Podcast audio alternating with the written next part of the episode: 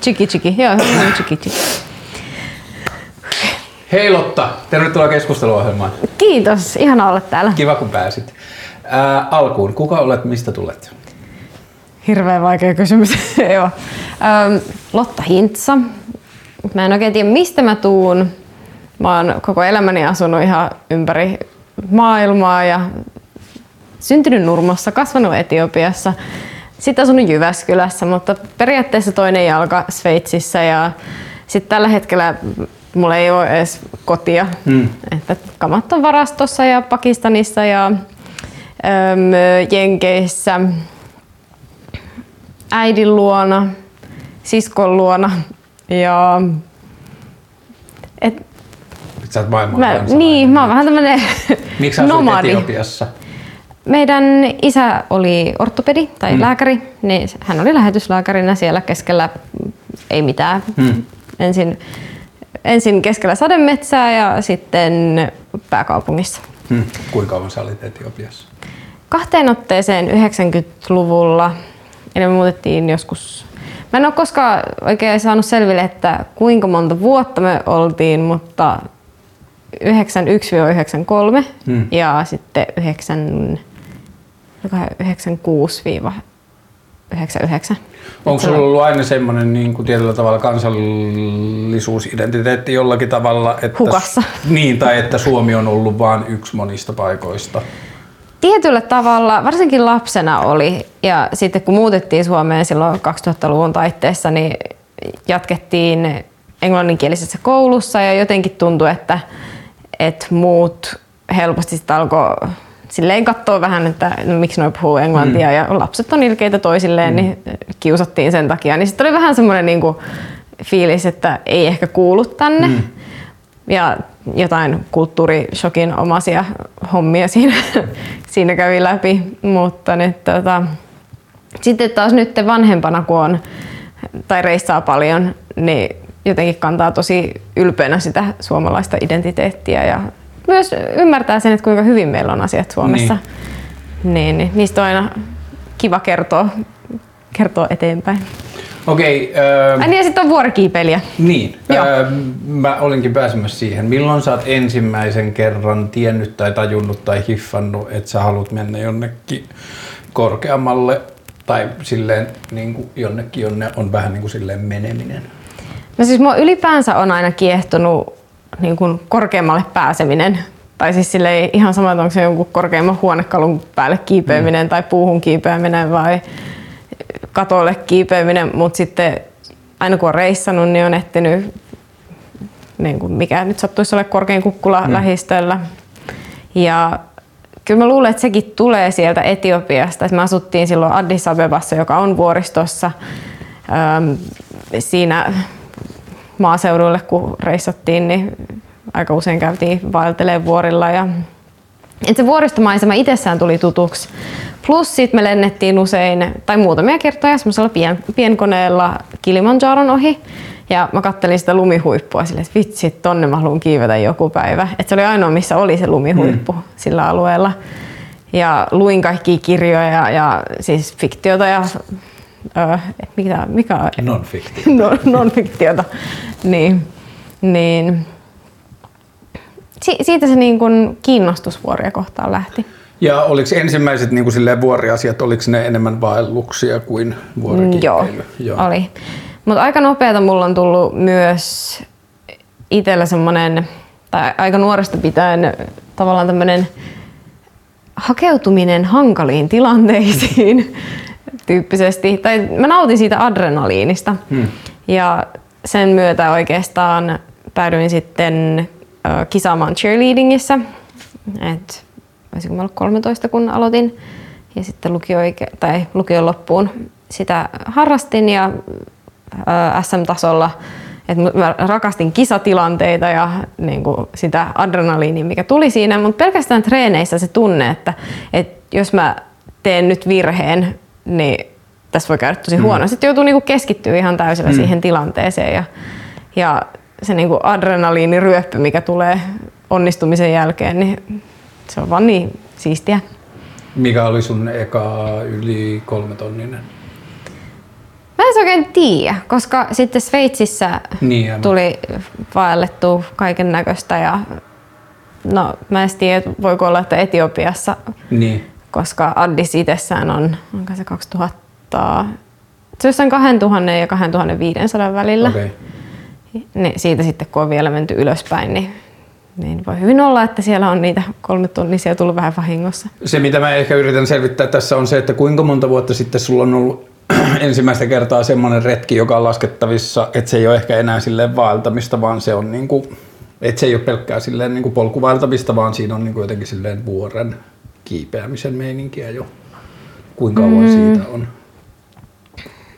Mä sanoisin, että mikä mulla sytytti kipinän ainakin niin kuin, tuohon ohueen ilmanalaan tai siihen, niin kuin, että haluaa päästä testata sitä, että kuinka korkealle oikeasti voi päästä, niin oli Kilimanjaro 2016. Okay.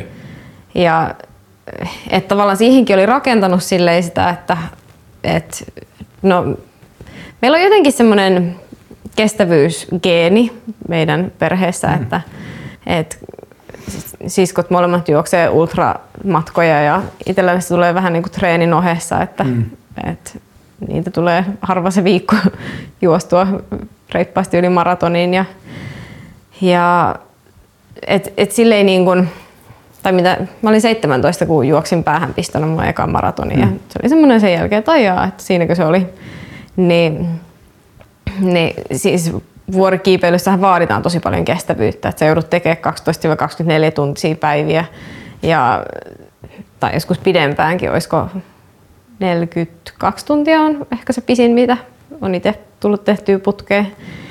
Niin sit siihen oli niinku rakentanut siihen hetkeen, että sit meni sinne Kilimanjarolle ja oli silleen, että vitsi tää on siistiä. Ja silloinen kumppanini taas voi hyvin pahoin ja oksenteli ja valitteli päänsärkyä ja et selkeästikään ei sopeutunut siihen ohueen ilma-alaan, eikä mä silloin siitä tajunnut, että olisi jotenkin niin kuin itselle jotenkin luontaista. Mä olin vaan silleen, että miksi toi ei toinen jaksa. Mulla oli kesällä tässä vieraana semmoinen Juuso Simpanen, joka on nyt juossut reittiennätyksiä about kaikissa noissa metsäultrissa, mihin se on osallistunut viime vuodet. Joo, nimi on tuttu. Niin sillä oli myös se sama, että se pelasi junnuna futista ja sitten kun oli jotain, niin kuin, tai pelasi itse asiassa puoliaikuiseksikin niin kuin jonnekin tuonne aika korkealle tasolle, mutta että se huomasi vaan sitten jossain joukkueen sisäisessä kuntotesteissä, että hetkinen, että mun niin kuin hapenottokyky ja semmoinen niin kestävyys on aika hyvä, että pitäisikö antaa tutkia enemmän. Ja sitten että se niin kuin vaan löysi, että hänen keholleen sellainen liikunta on hyväksi. Joo, siis itsellekin se tuli jotenkin vahingossa se, niin kuin, tai on pikkuhiljaa tullut niitä oivalluksia, että vasta siinä hetkessä, kun joku muu sit sanoi, eli nykyinen valmentajani Don Bowie, jonka kanssa päädyttiin vähän silleen sattuman kautta Aconcagualle, joka on Etelä-Amerikan korkein vuori ja Himalajan ulkopuolella korkein, niin... Joku 6960, eli just niin kuin vajaa 7000. Niin se oli niin kuin silleen, että sun on pakko alkaa kiipeä, että hän haluaisi valmentaa, mutta nyt niin hänen myyntipuheensa mulle oli, että give me a year and I'll make you a beast. No, milloin tämä Aconcagua oli? 2018. Mitä sä teit silloin niin kuin vuorten ulkopuolella elämässä siinä vaiheessa? No mä olin just saanut tanssitähtien kanssa päätökseen ja et mä oon, aina olen treenannut niin kuin koko elämäni. Just mietin silleen, että oikeastaan lähestulkoon joka päivä aina, mutta siitä hetkestä eteenpäin sitten aloin niin kuin systemaattisesti, että siitä tuli se mun prioriteetti ja näin.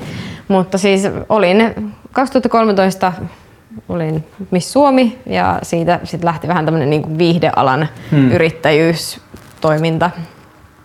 Et mitä nyt kaikkea siihen kuuluu, TV-ohjelmia ja juontoja ja somea,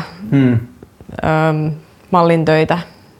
Mihin se Miss Suomi-juttu liittyy? Miksi sä hait missikisoja? Päähänpisto. Joo, mä oon vähän semmonen, että jos joku asia pelottaa mua, niin sit mä oon silleen, että no sit toi pitää mennä tekemään.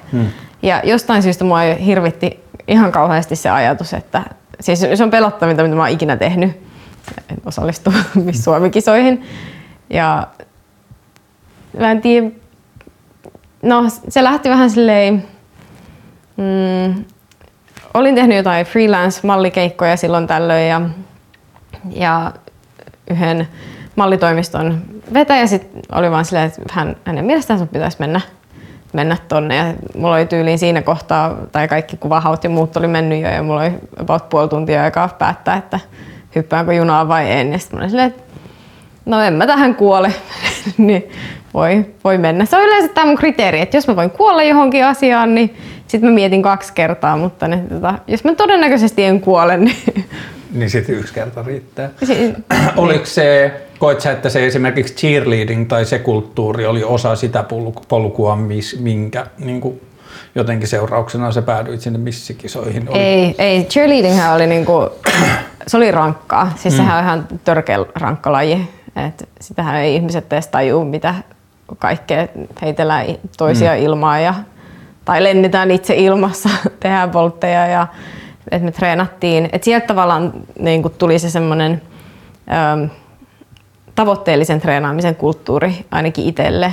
Et 6 päivänä viikossa 3 tuntia kerrallaan ja silleen, tietty tavoite, me tehdään tämä ja tämä asia, että me oltaisiin tässä ja tässä kunnossa tai että meidän ohjelma olisi tämmöinen ja tämmöinen ja taidot olisi sitä ja sitä, niin ne, se ei kyllä vaikuttanut siihen. Ainoa mikä ehkä siihen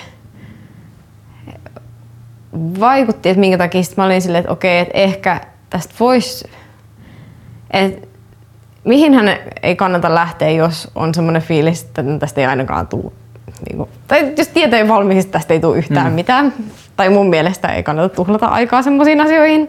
Jos ei nyt ihan hirveästi nautisi siitä tekemisestä, niin sitten tietenkin asia erikseen. Mutta ne, et sitä oli ehdoteltu mulle ehkä niin kuin elämän mittaan silleen silloin tällöin. Niin sit sitä... Niin. Oli vähän semmoinen, että no, pahin mitä tässä voi tapahtua, että nolottaa ihan kauheasti, mutta... Ja kun mä ajattelin siihen cheerleadaukseen liittyen sillä, että cheerleadaus on ehkä on nyt sitten tietenkin kaikki jäätanssit ja kaikki sellaiset, mutta että cheerleading on aika silleen esteettinen urheilulaji. Tai että siinä korostetaan paljon sitä myös semmoista niin kuin näyttävyyttä ja semmoista... Niin kuin... ymmärrän siis, mikä niin kuin oli tavallaan toi... Joo. Ajatuspolku siinä, mutta ei kyllä. Kun toi missiskene on tosi kiinnostava, että jotenkin oma fiilis siitä on se, että jos sitä ei ole lähellä, niin sitten on tosi kaukana tai että siihen on niinku hankala saada silleen etäältä yhteyttä. Joo ja siis mähän oli ihan niinku tiputettiin keskelle jotain semmoista, missä mulla ei ollut mitään hajua, mitä tapahtuu ja et kaikki muut oli käynyt jotain useita kisoja ja et se meni sitten silleen, että mä menin johonkin esikarsintaan, no sitten siitä castingiin. Olitko sä seurannut junnuna missikisoja? Sen mä muistan, kun 96 Lola Odusoka voitti ja silloin me katsottiin mun isoäidin kanssa ja se sanoi silloin, että tää oli semmoinen ensimmäinen pieni siemen, että Lotasta tulee isona Miss Suomi. niin sitten. Et se oli niinku semmoinen ainoa, minkä mä muistan, että olisi seurattu missikisoja ja sit se niinku jäi jotenkin itämään. Onko sun suhde missikisoihin tai missimaailmaan muuttunut paljon sen jälkeen verrattuna siihen, mitä sä kelasit sitä ennen? No kun en mä siitä oikein kelannut ihan kauheasti ennenkään, niin mä olin silleen, että me lähdetään niinku avoimin mielin katsoa, että mikä on homman nimi. Täytyy myöntää, että oli ennakkoluuloja aika paljon ja siinä kohtaa aina jos on ennakkoluuloja, niin on myös sitä mieltä, että sit pitää niinku olla perusteitakin niille, että mitään ei voi tuomita ennen kuin tietää asioista oikeesti. Niin kattoo ja ei mulla siis esimerkiksi tällä hetkellä on ihan mielettömän kiitollinen siitä, että jos sitä alustaa ei olisi ollut, niin täyspäiväisesti kestävyysurheilijaksi siirtyminen olisi ollut aika mahdotonta.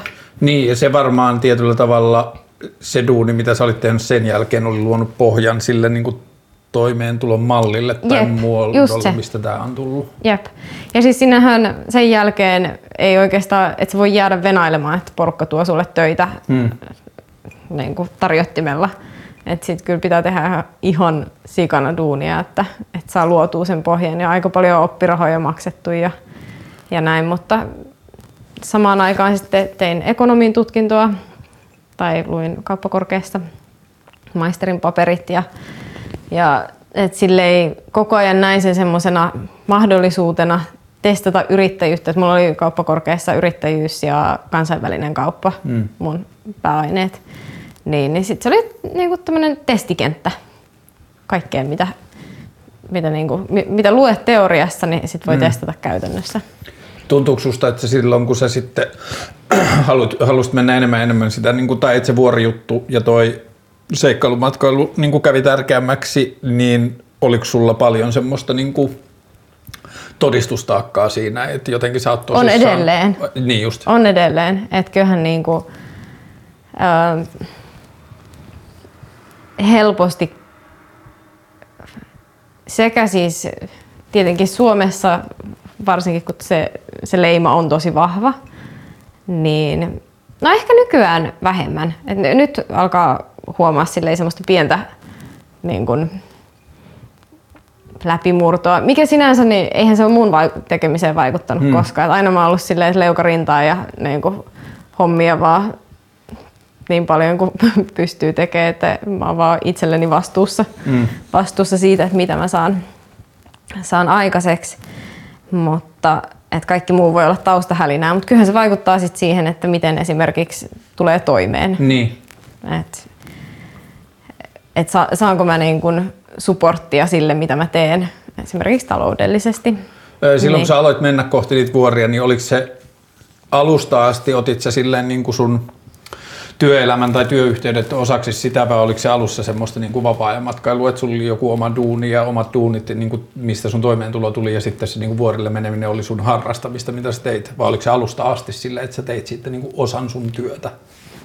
No olihan se tavallaan kun oot julkisuudessa, niin kaikki mitä sä teet, niin sä voit tuoda sen esiin, mutta siinä oli myös se, että esimerkiksi mediaa ei kiinnostunut millään asteella. Et mä oon puhunut niinku vuosikaudet, puhuin niinku innoissani vuorista ja niinku treeneistä ja ylipäänsä niinku niistä asioista, mitä tein tosi paljon urheilun parissa, niin ei kaikki kiinnosti vaan parisuhde ja niinku, niin. Se oli se perinteinen en ole lätkävaimo otsikko, mikä oli kaikkialla. Tää on niin hyvä jääkiekossa, kun jääkiekkoilijoiden vaimot joutuu todistamaan, että ne ei ole lätkävaimoja, ja jääkiekkoilijat joutuu todistamaan, että ne ei ole tavallisia jääkiekkoilijoita. Jep. Ei, mutta siis niinku, joo, se oli jotenkin turhauttavaa, että se oli se ainut, mitä revittiin joka kerta. Että sä oot selittää tuntikaupalla jostain, kuinka fiiliksissä sä oot, kun oot käynyt kiipeä alpeilla ja muuta. Ja siinä oli, joo, tosi mielenkiintoista ja sitten otsikko on mitä on. Oot sä kilpailuhalunen? Tosi. Oot sä ollut aina? On. Niinku, onko se, kuinka paljon se on sulle jotenkin niinku sen selvittämistä, mihin sä pystyt ja kuinka paljon se on sulle? Mä joudun vähän hahmottelemaan tässä, kun mä aloin viime vai toissa viikolla, mä aloin niinku selvittää. Ja tää on mulla kesken, voi olla, että tää ratkaisi nyt itsessään, mutta mä oon alkanut selvittää itselleni vierasta, joka on kilpailuhalunen. Okay. Joka johtuu siitä, että kun mä en oo itse niin kuin tunnistanut itsessäni sitä, että mä en oo oikein ikinä niinku. Mutta on jotenkin jännää, koska sitten mä en osais kuvitella sitä, että ei syttyisi semmonen niin kuin kilpailuvietti. Mä en oo ikinä innostunut joukkueurheilusta. Mä kävin pari vuotta sitten niin mä kävin kavereiden kanssa silleen höntsäilymielessä, kun niillä oli joku sählyvuoro. Ja sitten mä menin niiden kanssa pelaamaan sählyä. Mä en ollut vuosiin pelannut mitään joukkueurheilua. Sitten mä joudun vaihtopenkillä kysymään mun kaverilta, että hei, että toi yksi jäbä heitti mailaa. Että oliko se oikeasti niin paskana siitä, että se niinku päästi maalin? Että oliko se oikein, että mä en saanut lainkaan kiinni siitä, että joku oli niin siinä maailmassa, että se, että tuleeko joku maali vai ei, niin se merkkasi sille niin paljon, että se oli valmis lyömään mailan paskaksi tai jotain. Okei. Niin, no voisin kuvitella, että itse olisi just tolleen, että mailassa päleinä. Ja. Onko se itsetuntokysymys? Tai niinku itse oma kuvakysymys?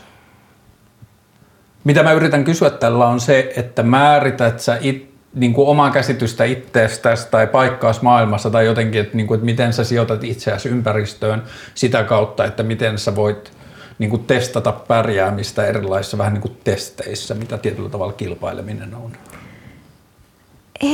No totta kai tietyn verran on sitäkin, mutta mulla on kuitenkin siinä aina semmoinen pilke silmäkulmassa ja semmoinen niin kuin, että no katsotaanko tyyppisesti, siis silleen, että tästä tulee hauskaa. Ja sitten saattaa tulla hetken turhautuminen niin kuin lopussa, jos häviää. Ja sit aika nopeeta siitä on silleen, että se on tosi niin kuin pinnallinen reaktio. Sitten sen käsittelee nopeeta ja sitten jatkaa. Koet sä, että esimerkiksi missikisa-meiningissä niin olit sä yhtä tosissaan tai suhtauduit sä erillä tavalla siihen, kun sun jotenkin semmoinen kärjistetty kilpasisko? No siinä oli pakko ehkä vähän ottaa silleen etäisyyttä siitä kilpailun mielessä tekemisestä. Totta kai teki kaiken niin hyvin kuin osasi, mutta tajus silleen, että mä oon valovuosien päässä tuosta kokemusmäärästä, mitä kaikilla muilla on. Mä suhtauduin siihen jotenkin työhaastatteluna sillä tavalla, että se, joka tähän sopii parhaiten, niin saa tämän työpaikan. Että kyseessähän on duunipaikka.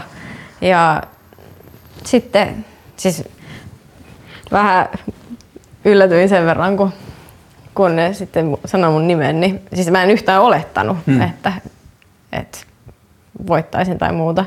Niin kiroilin ensimmäisenä suorassa lähetyksessä. Sanoit sä, että voi vittu. Ehkä. Ja siis mä en tajunnut sitä. Niin sitten sen jälkeen toi meikkaaja tuli, kun suora lähetys oli ohi. Ja sanoin, että kiroilit suorassa lähetyksessä. En kiroilu. Jälkeen mä katson, että totta. Mut joo. Niin siinä ehkä piti ottaa semmoista etäisyyttä ja sitten olla vaan silleen, niin kuin, että elämä vie miten vie ja tässä on tosi vähän asioita mun kontrollissa, että teen miten teen. Ja et ehkä mä tykkään kisata enemmän semmoisissa asioissa, missä on enemmän kontrollia ja sen takia kiipeilyssä on ehkä se semmoinen pieni, tai ei edes pieni elementti siitä, että niin kuin, pystyykö menee esimerkiksi jatkamaan tai pystyykö huiputtamaan, että kun on niin tottunut siihen omassa tekemisessä, että puskee vaikka läpi harmaan kiven, että niin kuin suomalaisella sisulla mennään, että ihan sama, että menee vaikka konttaan tuonne huipulle, jos tämä oli itse asiassa mitä sanoin Donille silloin, kun oltiin Aconcagualla ja oli niin kauhea tuuli tai myrsky, että piti istua maihin aina välillä, että ei lentänyt vuoren rinteeltä. Niin silloin olin sanonut, että ihan sama minä vaikka konttaan tonne, mutta tultiin sitten alas ja sitten mentiin takaisin ylös seuraavana yönä.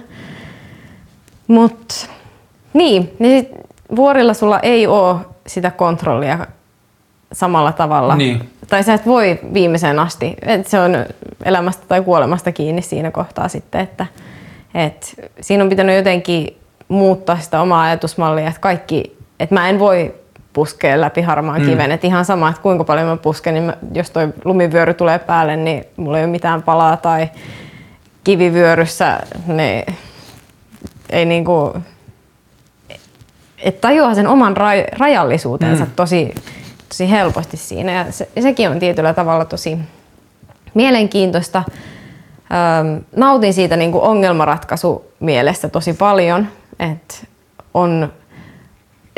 Sä joudut tosi paljon käyttää niin kun ongelmanratkaisutaitoja ja semmoista luovuutta siinä etenemisessä. Se oli mulla varmaan ensimmäinen semmoinen iso asia, joka sai mut kiinnostumaan vuorista, oli se, että kun mä tajusin sen, että vuoria ei niinku vittujakaan kiinnosta, että kuinka paljon sä haluat sinne. Joo, ei. Et sillä on niinku 100 keinoa sanoa ei, jos se niinku...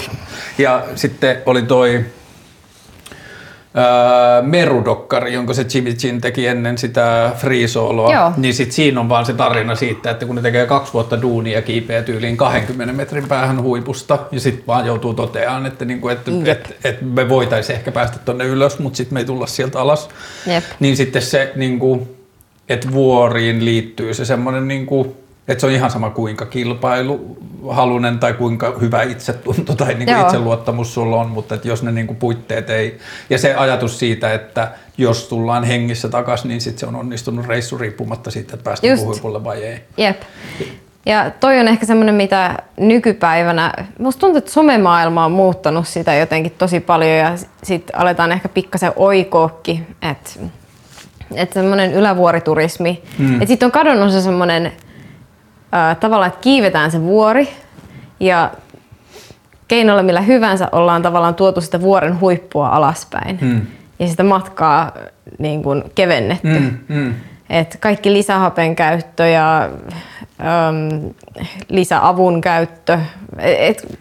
Nytkin mä olin 2,5 kuukautta Pakistanissa ja sanoisin, että 10% niistä ihmisistä, ketä sinne tuli, niin oikeasti ties mitä ne tekee. Ja loput oli ihan niin kuin, että no tämmöisistä syistä johtuen, niin siellä sitten kuoli yksi korealainen. Ja siis se oli niin semmoinen perhosefekti, johon vaikutti kaikkien niiden, jotka siellä vuorella oli, niin osaamattomuus. Joo.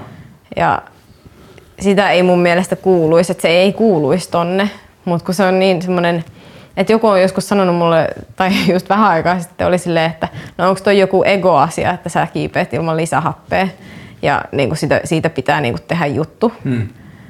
Mutta ego-asiahan se on, että jos sä oot silleen, että minä ansaitsen kiivetä tuon vuoren, keinoilla millä hyvänsä, vaikka en ole valmistautunut siihen, vaikka mulla ei olisi valmiuksia niin kuin geneettisesti tai fyysisesti, niin mulle on ihan sama, että minä ansaitsen kiivetä ja otan sen kuvan ja postaan Instagramiin ja kerron kavereille, että kiipsi just Everestin. Joo, se oli semmoinen asia, joka niinku tuli nopeasti esiin, kun mä joskus silloin 3-4 vuotta sitten aloin opiskelemaan kaikkeen tätä niinku vuoriasioihin liittyvään, niin sitten tajus sen, että on niinku periaatteessa vähän niinku kaksi keneä. Että on se, että sä ostat itsellesi ne natsat siitä, että sut on viety jonnekin. Luottokortti niin, kiipeillä. Todistesta. Tai niinku, että just tää, että mä maksan $50,000 ja sit mut viedään Mount Everestille ja sitten mä en tajuu, että... Niinku, helposti $100,000. Niin, ja niinku just se, että kuinka paljon sitä niinku jeesataan ja muuta. Ja sitten se, että on niinku 4,5 tai 5,000 niin kuin metrin vuoria, jotka on teknisesti yhtä vaativia tai jopa vaativampia, mutta niillä ei ole niin kuin samaa sitä semmoista niin kuin jotenkin pokaaliarvoa.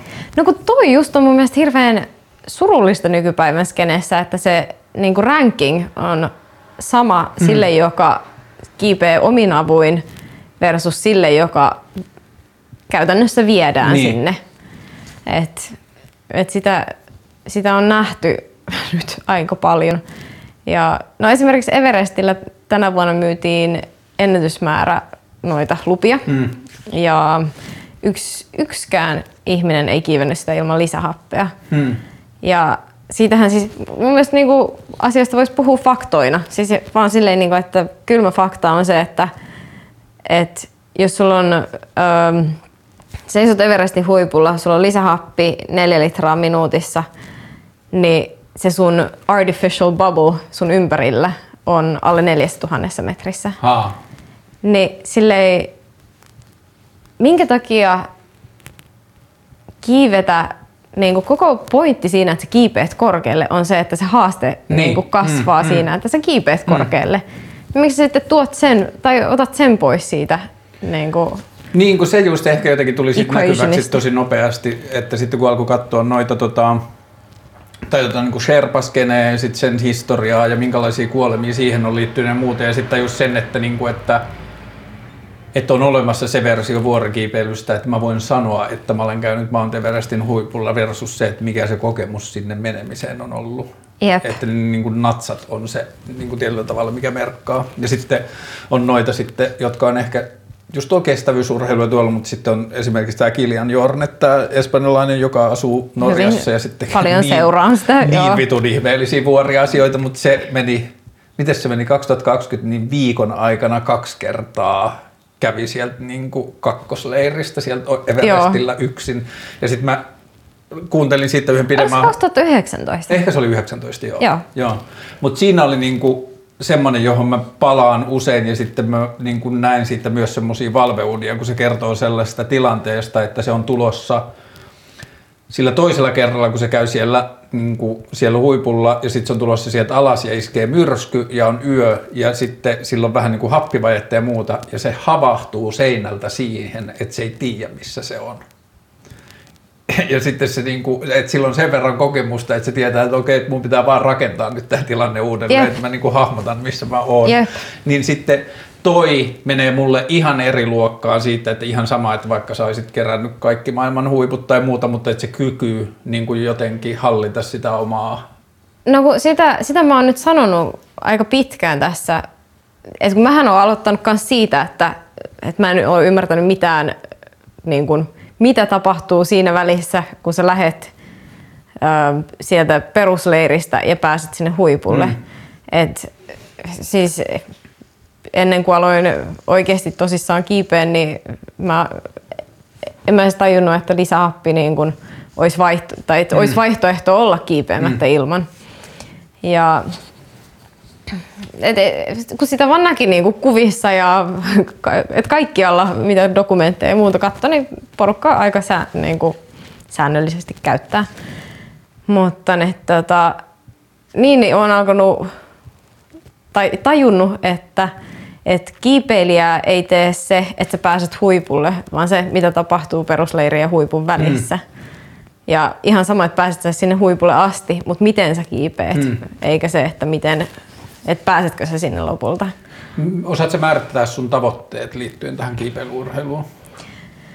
Ne on muuttunut itse asiassa aika paljon, koska kaikkihan lähti siitä, kun sit aloin kiipeen noita niin kuin mantereiden korkeimpia, tai siitähän on kiistaa, että onko Elbrus vai Mont Blanc korkein, mutta että mulla oli periaatteessa 3, että Euroopan ja Afrikan ja Etelä-Amerikan korkeimmat, ja sitten mä olin, että okei, että mä haluan kiivetä kaikki niin kuin nämä mantereiden korkeimmat, ja silloin se oli ehkä enemmän vielä harrastemielessä. No sitten kun aloin treenaamaan tosissaan, niin sitten mä olin, että okei, mä haluan kiivetä kaikki 8-tonniset. Ja joita on 14. Joo. Eli 14 yli 8000 metriä korkeata. Ja ne kaikki vuorta. Jollain niin kuin ehkä alle 1000 kilometrin säteellä? Sanoisin, että joo. Siis ne on kaikki siinä Nepal, Pakistan, no Tiibetin puolella. Joo. Mutta ne silleen kyllä hyvin lähekkäin. Ja sitten kun alkoi katsoa, minkälaisia tai tutustua ihmisiin niin kuin noissa perusleireissä, jotka teki sitä samaa tavoitetta. Ja ihan suoraan sanoen se tyyli, millä ne kiipee niitä ja hakee niitä natsoja justiinsa, ja ne päätyy sinne samalle ranking-listalle. Ne oli silleen, että en mä halua olla tolla listalla. Et jotenkin ehkä katosi semmoinen arvostus sitä niin kuin titteliä kohtaan. Ja että se lista kasvaa vaan koko ajan ja ihmiset vertailee esimerkiksi, siis en tiedä, ootko törmännyt semmoiseen nimeen kuin Nimsdai. Kiipesi kaikki 14 8-tonnista alle 7 kuukauteen nyt. Joo. Ja ne huutelee kovasti siitä, että hän teki tämmöisen, että edellinen ennätys oli 7 vuotta tai 6 vuotta. Ja se, joka kiipesi edellisen, vitsi, mikä sen etunimi on, Kukuczka on se, niin kuin tämmönen superkiipeilijä, kiipesi kaiken ilman lisähappea, teki uusia reittejä, teki niin kuin ihan ihme nousuja, siis oikein silleen puhtaalla alppityylillä. Ja sitten tulee tää toinen, niin kuin eittämättä hyvinkin, niin no, päämäärätietoinen ja joutuu tosi paljon esimerkiksi tekemään duunia siinä, että sai kaikki sponsorit ja kaikki niin kuin logistiikkapuolen tämmöistä ongelmanratkaisua kyllä joutui tekemään paljon, mutta se määrä, mitä käytti lisähappea, aloitti tyylin kakkosleiristä monessa paikassa. Monessa paikassa ne oli fiksattu köydet valmiiksi, oli leirit laitettu valmiiksi, niin kuin hän sai vaan mennä ja suorittaa. Ja sit huutelee sitä, että niin kuin vertaa siihen, että mitä se toinen oli tehnyt, että mitä se toinen ennätys, että nyt se on murskattu se toinen ennätys. Eihän noista voi edes puhua samana lajina, että se on niin kuin ihan eri urheilulaji, että mitä niin kuin hän teki ja mitä tämä Jerzy Kukuczka teki silloin. Joo, tuosta on täydellinen esimerkki. Kun tulikin, on tällainen Ricky Gates-niminen jäbä, joka juoksi Amerikan halki. Et siitä on olemassa ennätyksiä, on jotain yli 46 päivää, mutta se on silleen, että sun vieressä ajaa asuntoauto koko ajan. Yep. Ja sit sä juokset 11 tuntia ja sit sä menet nukkuu 7 ja sit sut hierotaan ja pestään ja syötetään ja sit sä menet takas. Ja yep. Tää teki taas silleen, että sillä oli reppu, jossa sillä oli kaikki. Eli self-supported. Self-supported, niin. Joo. Ja sit se nukkuu yli puolet öistä niin kuin metsissä jossain vaan tarpinalla. Ja niin kuin sitä menoa ja sitten se on valokuvaaja taustaltaan. Ja se käytti siihen noin 5 kuukautta ja se niin maailmanennätys oli sitten joku 46 päivää. Mutta sitten tällaiset asiat ainakin itselle, niin ne tekee sen niin kuin, ne perinteiset jotenkin kilpailun mittarit niin kuin epäpäteväksi. No kun se justiinsa tuossa onkin, että kun puhutaan, tai kun on niin tottunut esimerkiksi siihen, että edellisissä lajeissa, missä on kisannut, niin siinä on niin selkeä se, että arvostelun, tai siis niin kuin jopa cheerleading, mikä on kuitenkin arvostelulaji, niin et silti siihen on selkeät perusteet, että minkä takia saat jonkun tietyn määrän pisteitä. Niin sitten tämä on semmoinen hyvin, varsinkin tällä hetkellä hyvin semmoinen all over the place, ja sen takia varmaan tuleekin sitä, että ihan samaa keinolla millä hyvänsä, niin päästään tonne huipulle ja itsellä taas ehkä tulee vähän siitä semmoinen, että ei, et mahdollisimman niin kuin minä itse. Että mä oon aina ehkä ollut vähän semmoinen, että minä itse, että en tarvi apua. Onko tää muuttanut sun maailmankuvaa? No siinä mielessä, niin kuin sanoin jo tuosta noin, että kun ei pysty kontrolloimaan kaikkea, niin se on hyvin paljon läsnä siellä, että mä en enää voikaan puskea sen harmaan kiven läpi. Et voi olla, että mulla on itsellä tosi semmoinen vahva ja hyvä fiilis ja semmoinen, että pystyisi niinku kevyesti menee. Mut sit lumiolosuhteet on semmoiset, että sä tiedät, että jos sä astut tohon noin, niin sieltä tulee pyöryniskaa. Niin sit se vaan silleen, se turhautumisen aste on jotain uudenlaista itselleni, mutta mut siinä mielessä just tosi mielenkiintoista, että tavallaan kaikki epämukavuus, siis yksi asia mikä tuossa lajissa tai ylipäänsä kestävyyslajeissa itseäni kiinnostaa, on se epämukavuuden niin kun, määrä ja se tunne ja se sietäminen, niin.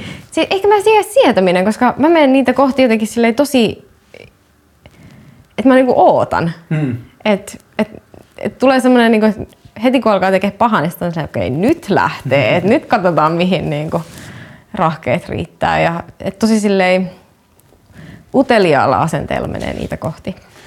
Mä juoksin toukokuussa tuolla Rukalla sen Karhunkierroksen 55 kilsaa. Sitten, erittäin tuttu mesta. Siellä oli samassa kisassa oli tyyppejä, jotka juoksi niin kuin 166. Niin, 166 ja silleen melkein samassa ajassa, kun mä juoksin 55, mutta sitten siinä viidessä oli tyyppejä, jonka mä tiesin, että ne oli harrastanut juoksemista about yhtä kauan ja ne juoksi 2,5 tuntia nopeammin ja muuten. Ja sitten niin kuin mä tajusin, tai mä tiesin jo etukäteen, että, niin kuin, että ei se ole se mun jotenkin, että mä en mittaa itseäni sitä pitkin, että minkä ajan mä saan tai muuta, mutta mulla jäi 10 varpaankynnestä 4 jäi sinne metsään ja sitten mun jalat meni ihan muusiksi ja muuta. Ja sitten mä tajusin jälkeenpäin, että se oli se, miksi mä olin treenannut ja miksi mä olin tyytyväinen siihen treeniin ja miksi mä jotenkin koin onnistuneeni siinä, että ennen, sanotaan vuosi taaksepäin, ennen sitä me juostiin niin kuin yli yön, että me lähdettiin ilta 8 juokseen. Oi, mä niin tykkään yli yön. Joo, ja se oli tosi jotenkin kaunis se maisema, mutta et se, että niinku mä en missään vaiheessa sitä matkaa, vaikka mun jalat meni ihan tosi muusiksi ja oli jotain muita fyysiä, niin mä en missään vaiheessa kyseenalaistanut sitä, että onko mä pääsemässä maaliin tai en. Et mulla oli vaan selvää se, että jos tää on vaikeeta, niin sit mä juoksen hitaampaa tai mitä tahansa, mutta että mä olin semmoisessa paikassa, että mä tiesin täysin pystyväni siihen. Ja se tuntuu, että se oli jotenkin itselle huomattavasti arvokkaampaa kuin se, että kuinka nopeasti mä sen juoksin tai että mihin mä pystyin vertaamaan sitä ja sitten ehkä siellä metsässä myös mä tajusin jotenkin tosi paljon niitä syitä ja motivaatioita siihen, että minkä takia sitä tekee ja sitten se, että minkälaiset on ne niin kuin jotenkin inspiraatiot siihen niin kuin ehkä tavoitteisiin myös, että mitä liittyy eteenpäin. Ja ne on paljon sellaisia, joita on tajunnut vasta sen jälkeen, kun alkanut tekemään sitä että etukäteen. Ja jotenkin kauempaa katsottuna, miten just vaikka joku julkinen niin kuin keskustelu on esittänyt jotkut Veikka Gustafssonit ja kaikki niin kuin ton koko kulttuurin, niin se tuntuu, että se on aika eri niin kuin tehdessä kuin ulkopuolelta katsottaessa. Joo, on. Ja siis... No ulkopuolelta katsottaessa aina katsotaan vaan niin kuin ensimmäinen kysymys on, että did you summit? Ja itsellä saattaa olla sellainen fiilis, että vitsi oli siisti reissu. Niin kuin, esimerkiksi viime Pakistanin reissu, niin meidän piti kiivetä 2 vuorta, ei edes päästy niin kuin huipulle siinä ekassa, minkä piti olla walk in the park. Mutta se olikin semmoista niin kuin yhtä turpaan saamista koko, niin kuin, siis kaikki mahdollinen. Se tuntui niin kuin koko ajan semmoista, että vastoinkäymistä toisen perään. Ja niin kuin se siistein homma siinä oli se, että joka hemmetin kerta sieltä nousi ylös ja oli silleen, että ei muuta kuin vaan niin kuin uudestaan turpaan, mutta mihin käytännön asioihin tämän reissun tavoitteet kaatui? No tänä vuonna oli 20% enemmän lunta, että se oli ehkä niin kuin se pääasia, että minkä takia ei sitten. Ja minkä kokoisia vuoria nämä oli? Broad Peak oli ensimmäinen, eli 8047 tai 8051. Mikä on korkeimmissa olet tähän mennessä käynyt? Muutama 10 metriä vajaa 8000. Okei. Okay. Eli toi Broad Peakilla oli nyt siellä. Niin, että te kävitte niin kuin melkein 8 tonnissa, että se oli korkeimmissa sä oot käynyt niin kuin merenpinnasta, mutta se, siinä te ette käynyt huipulla vielä. Joo, just näin. Ja sitten jälkeen meidän oli tarkoitus mennä kiipeä ensimmäinen alppityylinen nousu G2 French Routeille. G2 tein sen, tai siitä tein sen virheen, että olin mennyt sanomaan asiasta vuosi sitten, kun meidän piti vuosi sitten tehdä se. Ja sitten aina silloin täällä on maininnut sen Instagramissa. Ja tämähän tuli niinku hyvin, niinku, tai olisi pitänyt arvata. Niin, eikä siis, en tiedä, voi olla sattumaakin, mutta nyt, varsinkin Ranskassa on vissiin aika tämmöinen kulttuuri, että kun kyseessä on French Route, niin kukaanhan ei siitä vie mitään ensimmäisiä alppityylisiä nousuja. Et sitten kuultiin vaan kun oltiin siellä Broad Peakillä, jonka piti olla meidän akklimatisaatiovuori. Että te käytte yhdessä, että teidän keho tottuu, sitten käytte vähän alempana. Ja sitten just näin. Ja. Eli siis oltaisiin hoidettu se, koska alppityyliseen nousuun vaaditaan se, että sä menet kertaheitolla basecampista sinne huipulle asti. Että sä et tee pitkiä taukoja välipysähdyksiä. Niin, että sä et niinku tee, koska esimerkiksi Broad Peakillä me kiivettiin ykkösleiriin, oltiin siellä muutama yö, tultiin takas basecampiin, niin, sitten taas kiivetään ylöspäin ja sitten mennään vielä korkeammalle ja sitten taas totutetaan kroppaa. Ja käydään välillä alempana. Ja käydään alempana, joo. Niin. Mitä muuta siihen alppityyliseen nousuun liittyy kuin toi? Olet täysin self-supported, eli sä kannat kaiken mitä. Niin kun, niin. Eli periaatteessa meidän tyyli kiivetä on, tai mun tyyli kiivetä on täysin alppityylinen miinus se, että niin kun ei vaan pysty menee, ilman akklimatisaatiota ei pysty menee suoraan huipulle. Et kiipeen ilman fiksattuja köysiä, tai jos käytän, niin sitten fiksaan itse. Kannan kaikki omat kamani, en käytä lisähappea. Et, no noi on periaatteessa ne niin kuin perus. Et osaat itse kiivetä sen vuoren ja ei tarvi siihen niin kuin lisäapua. Et sit basecampiin aina palkataan staffi, koska se on kuitenkin parin kuukauden reissu, niin, niin siellä on sit kokki ja apupoika. Yeah. Niin. Mut niin sitten kuultiin vaan sinne Broad Peakille, että ranskalainen tiimi, 4 hengen tiimi oli käynyt nousee sen French Routein, että first repeat. Ja niin et se on joskus luotu se. Joo, retki. Eli se on tehty retkikuntatyyliin, eli just silleen, että menty ylös, tultu alas, menty taas ylemmästi, tehty leirejä. Yli 40 vuotta sitten, yli 40 vuoteen kukaan ei ole edes vilkaissut sitä reittiä. Ja nyt sitten kun aletaan siitä puhumaan ääneen, niin sitten ranskalainen ryhmä keksii mennä sen ja yhden näiden ranskalaisten tyttöystävä seuraa minua somessa, suomalainen tyttöystävä, niin sitten en tiedä, saattaa olla myös sattumaa, mutta aika ei olisi epätyypillistä niin kuin tuonne alpinistiskeneen, että sitten joku yllättäen sattuukin samaan. No menikö teiltä sitten inspiraatio lähteä edes kokeilemaan sitä vai? Joo, koska risk versus reward katoaa siinä kohtaa aika lailla täysin, että sitten oli silleen, että okei, katsotaan, hoidetaan tämä Broad Peak ja katsotaan sitten, että mitä niinku, keksitäänkö jotain muuta, että luvat meillä on kuitenkin kumpaankin ja näin, mutta siinä kohtaa oli aika selkeä, että tämä Broad Peak tulee olemaan huomattavasti haastavampi, mitä oltiin ajateltu.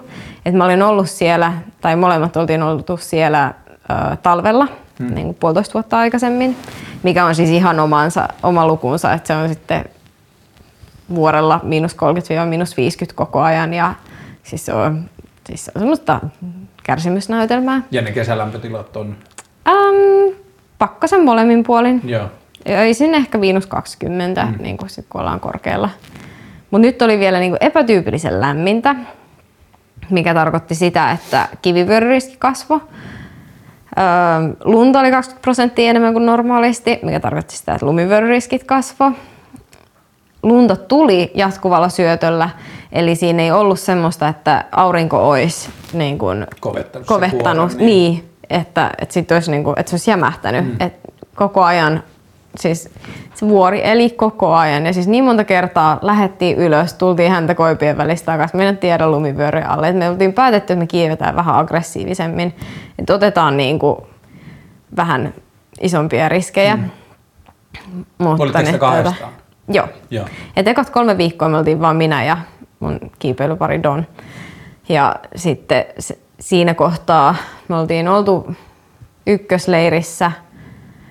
Meillä oli tämmönen yksi pätkä, että me oltiin 6 yötä vuorella, 5 yötä ykkösleirissä. Joka ikinen päivä tehtiin reittiä niin kuin sinne kakkosleiriin kohti.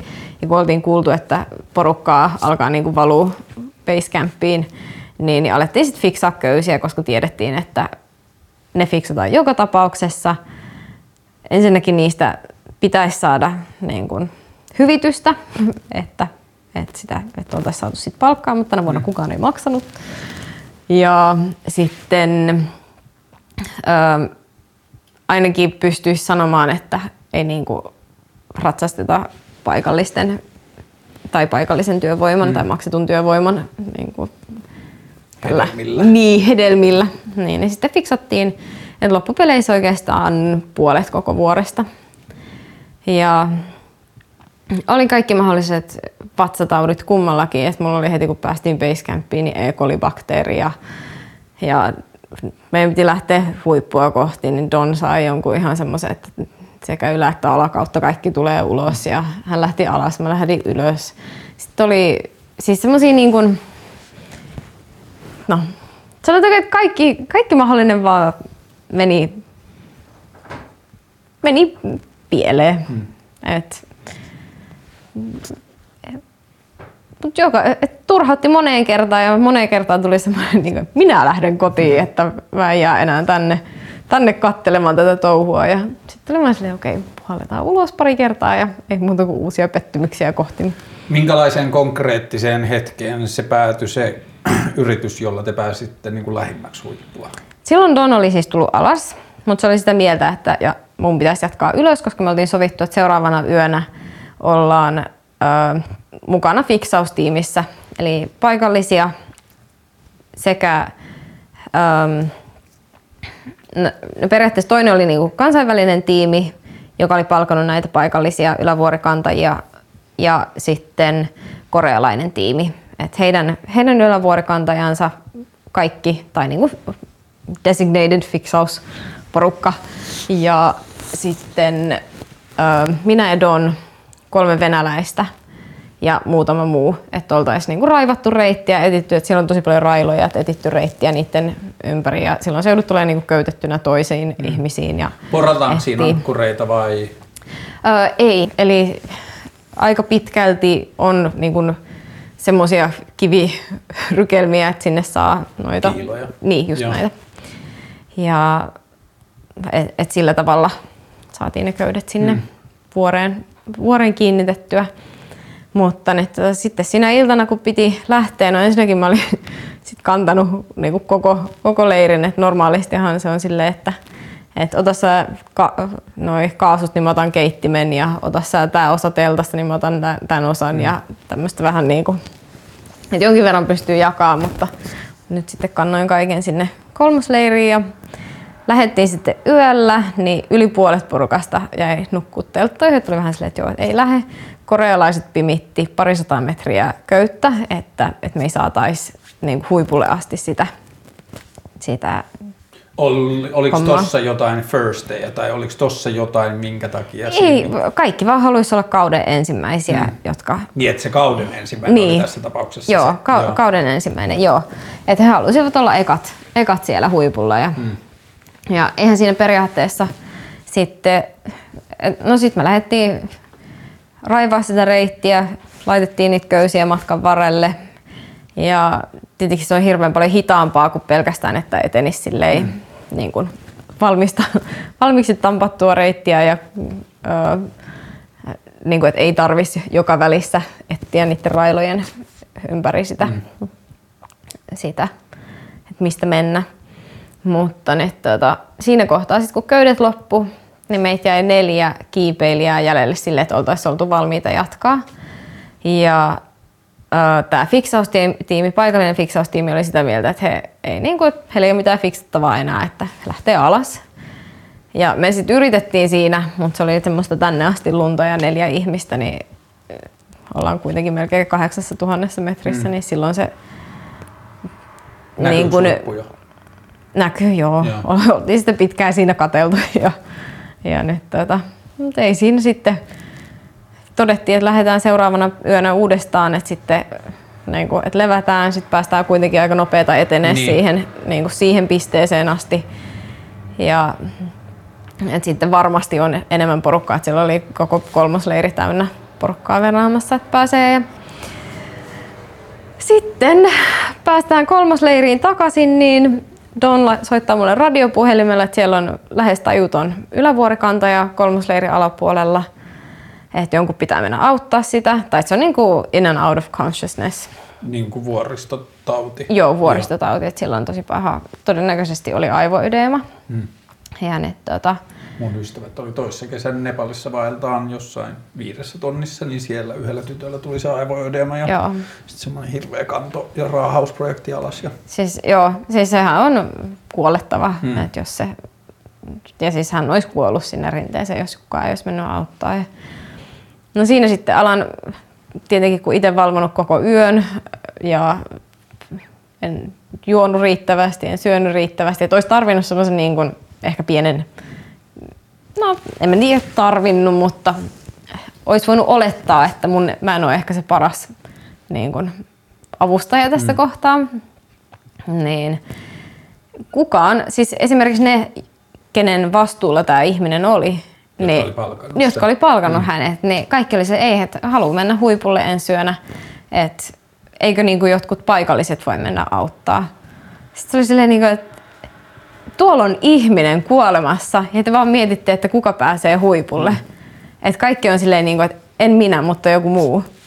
Niin. Sitten lopulta pakkasin. Kukaan ei suostunut ottaa mun kamoja niitten telttaan silleen, että... Että olisi voinut jättää sinne.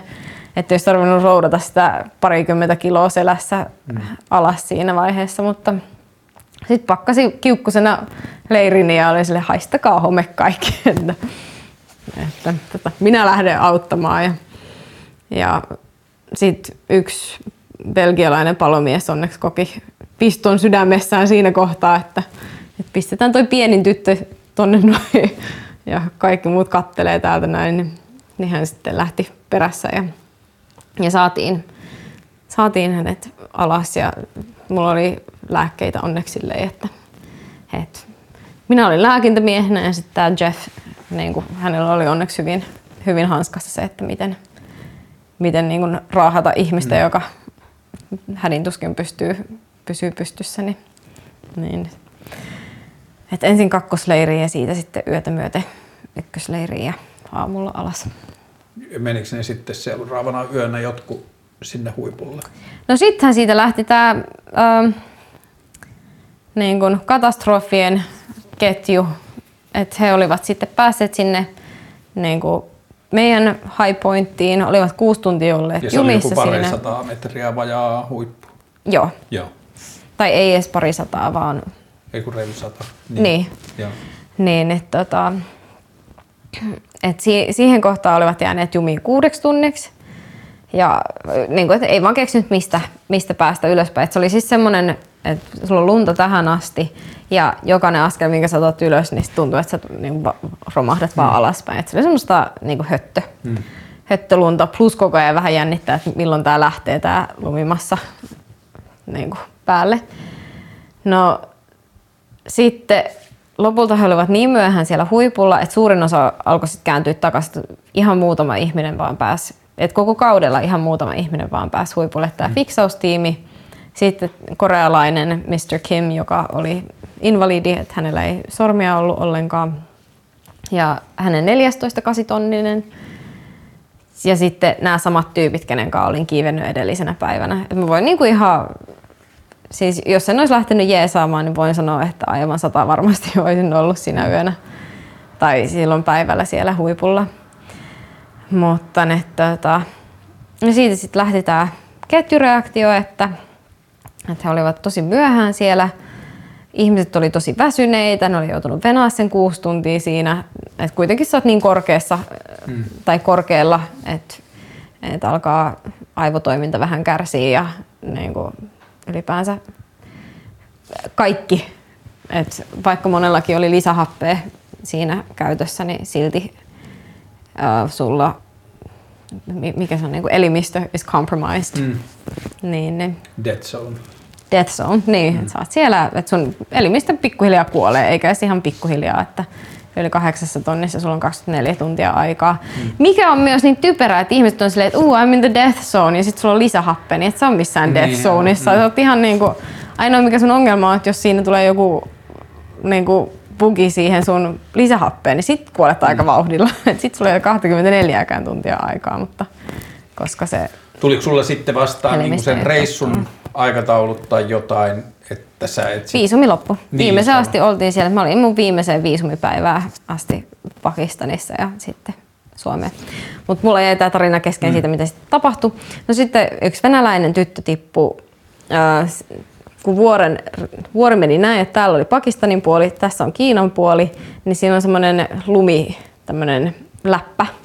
Että sun pitäisi kiivetä tässä kivien päällä, mikä on vaikeampaa, niin hän kiipesi tästä niin kun, sen lumiläpän päältä, tipahti läpi, otti sitten köyden tietenkin, niin kuin kaikki olivat riippuvaisia tästä fiksatusta köydestä. Hän otti sen mukaan sinne ja roikkui siellä 6 tuntia. 15 ihmistä oli yläpuolella jumissa ja oli silleen, että okei, me ei niin kuin osata kiivetä ilman tuota köyttä noita kiviä pitkin, mikä on ihan silleen itselle, että mitä te teette siellä? Ja, tilannehan on semmoinen, että ihan ensimmäisiä asioita, mitä olen itse opetellut, on just railopelastautuminen. Että miten sä pääset, jos sä roikut ilmassa köyden varassa, niin miten sä 10 minuutissa hoidat itse ulos sieltä. Et se oli just semmoinen, missä minä tiedän... Ja onko semmoisilla lukkokahvoilla sitten? Eli sulla... Joo. Eli sä käyttäisit sitä, siihen lenkki ja toinen... Tai itse asiassa se olisi sulla valjaissa kiinni ja sitten sulla on toinen semmoinen T-block. Mä en tiedä mikä se on suomeksi, mutta ne toinen, mikä niinku jumittaa, kun sä nostat sitä ylöspäin ja siihen sling, eli siis tämmönen lenkki. Ja sä sit toiseen jalkaa ja sit vuorotellen niinku ylös. Ja se on 10 minuutissa ulkona sieltä.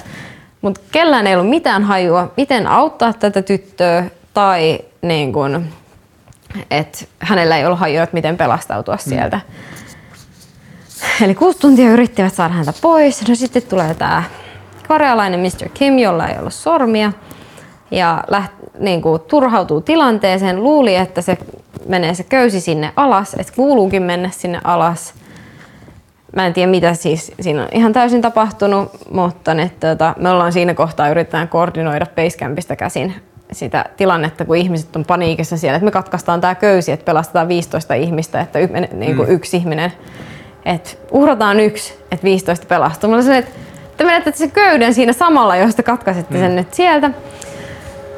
Ja no, sitten tosiaan, kun he lopulta saivat vedettyä tämän tytön kolmen miehen voimin, yhdellä pakistanilaisella oli kunnon mustelmat, kun oli kietonut köyden ympärilleen ja näin, niin samaan aikaan Mr. Kim laskeutuu sinne, kellään ei ollut voimia saada häntä ulos. Sitten yritetään järjestää pelastusoperaatiota kolmosleiristä. Sieltä onneksi löytyy kaksi venäläistä, jotka oli, niin kuin, tiesivät mitä tekevät, eli oppaita ja oikeasti kiipeilijöitä. Ja sitten lähti niin kuin, sitä tilannetta hoitaa, että ettivät kaikki mahdolliset lisähappipullot, mitä löysivät sieltä leiristä. Ja niiden avulla sitten ylöspäin olivat itse olleet samana päivänä kanssa melkein, niin kuin, eivät huiputtaneet, mutta kuitenkin korkealla, eli hyvin väsyneitä.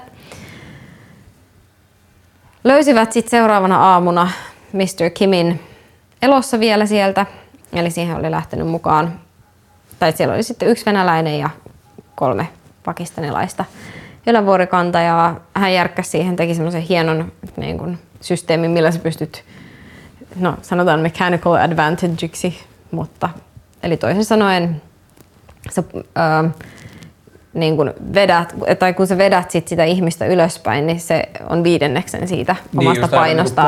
Niin, just näin. Joo, just näin. Joo, pulley system. Joo. Niin, sitten siinä tapahtui, tai kun joutuivat käyttää fiksausköyttä, eli mitä vaan löysivät sieltä vuoririnteeltä, niin siihen tuli, mikä on slack suomeksi, siis niin kuin löysää köyttä, että se oli jäänyt jumiin hänen valjaissaan.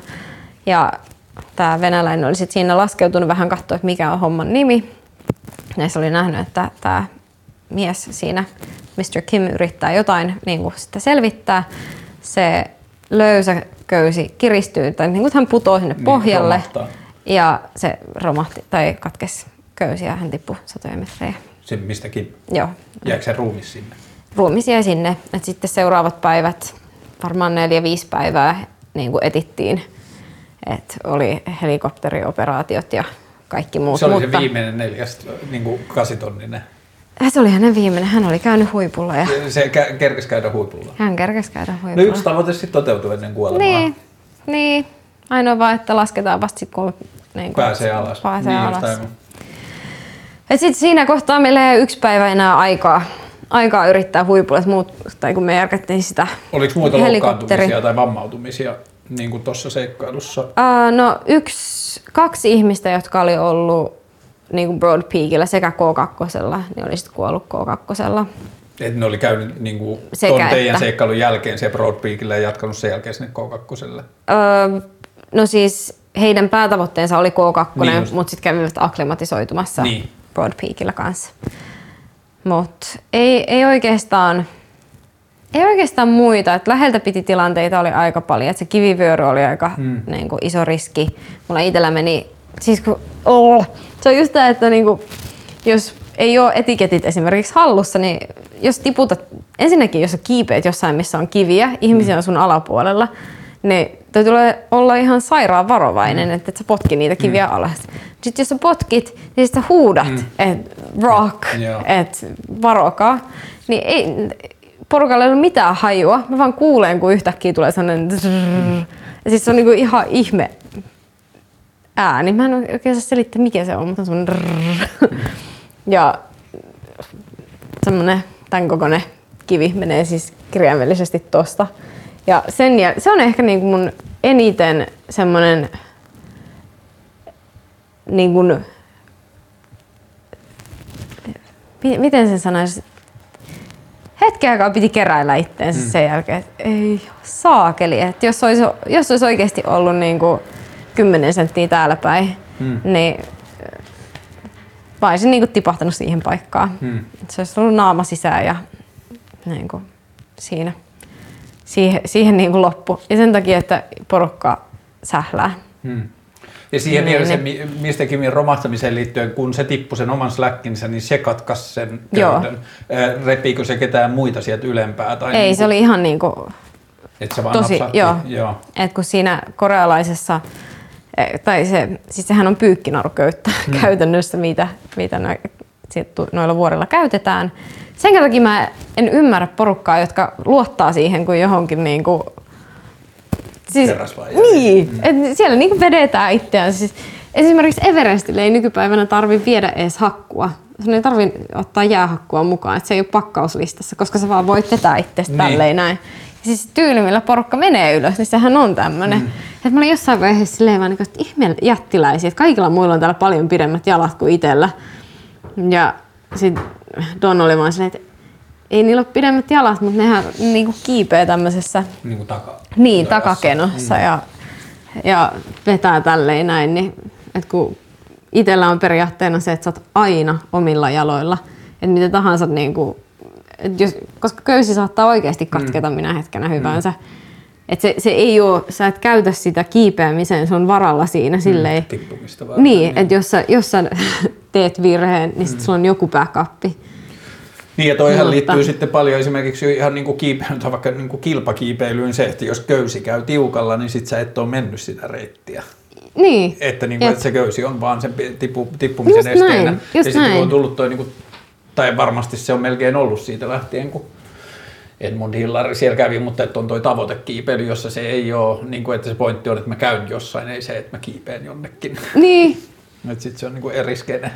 Niin. Onko sulla se ajatus siitä, ootko sä puhunut sun niin kuin läheisille tai sukulaisille siitä, että jos sä kuolisit vuorilla, niin onko se sulle tietyllä tavalla tietoinen valinta, että se niin kuin vuorilla kiipeäminen tai vuorille pyrkiminen on sen arvosta, että sä tiedät, että se on se potentiaalinen hinta siitä? Joo, olen puhunut totta kai ja siis kyllähän sitä täytyy tiedostaa, mutta kyllä mä myös, niin kuin, eihän se millään tapaa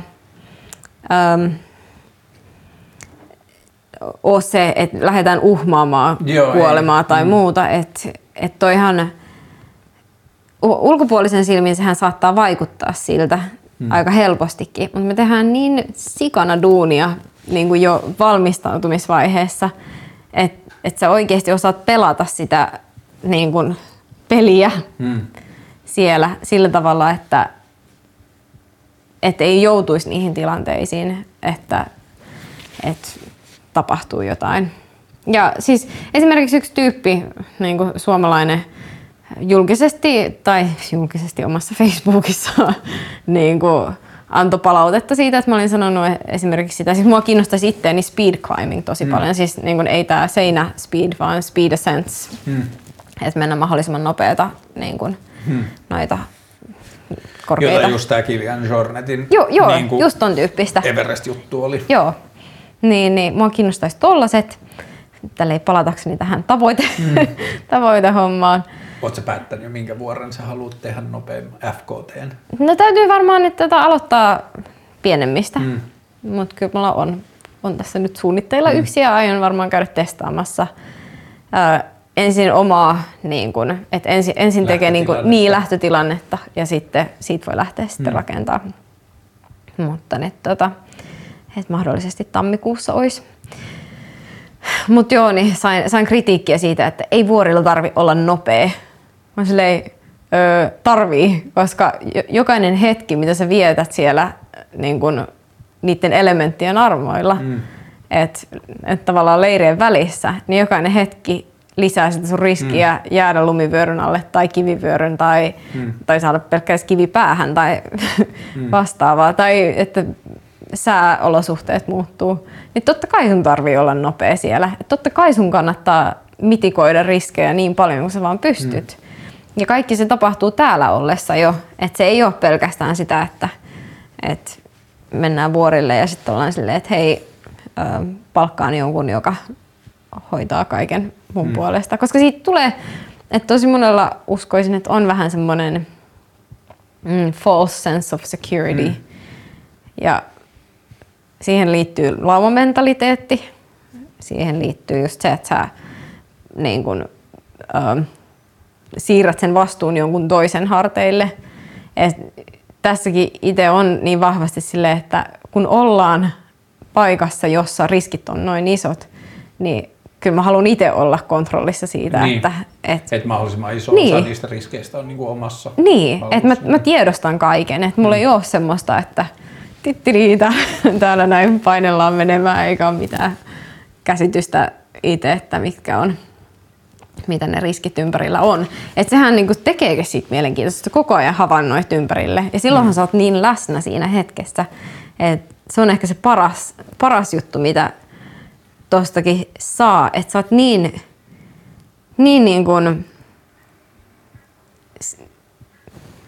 läsnä. Mm. Niin, sehän tietyllä tavalla se on iso osa sitä, että se niinku, että se on niinku jatkuva niinku bitch slap sillä tavalla, että se niinku ympäristö vaatii sun täydellistä läsnäoloa.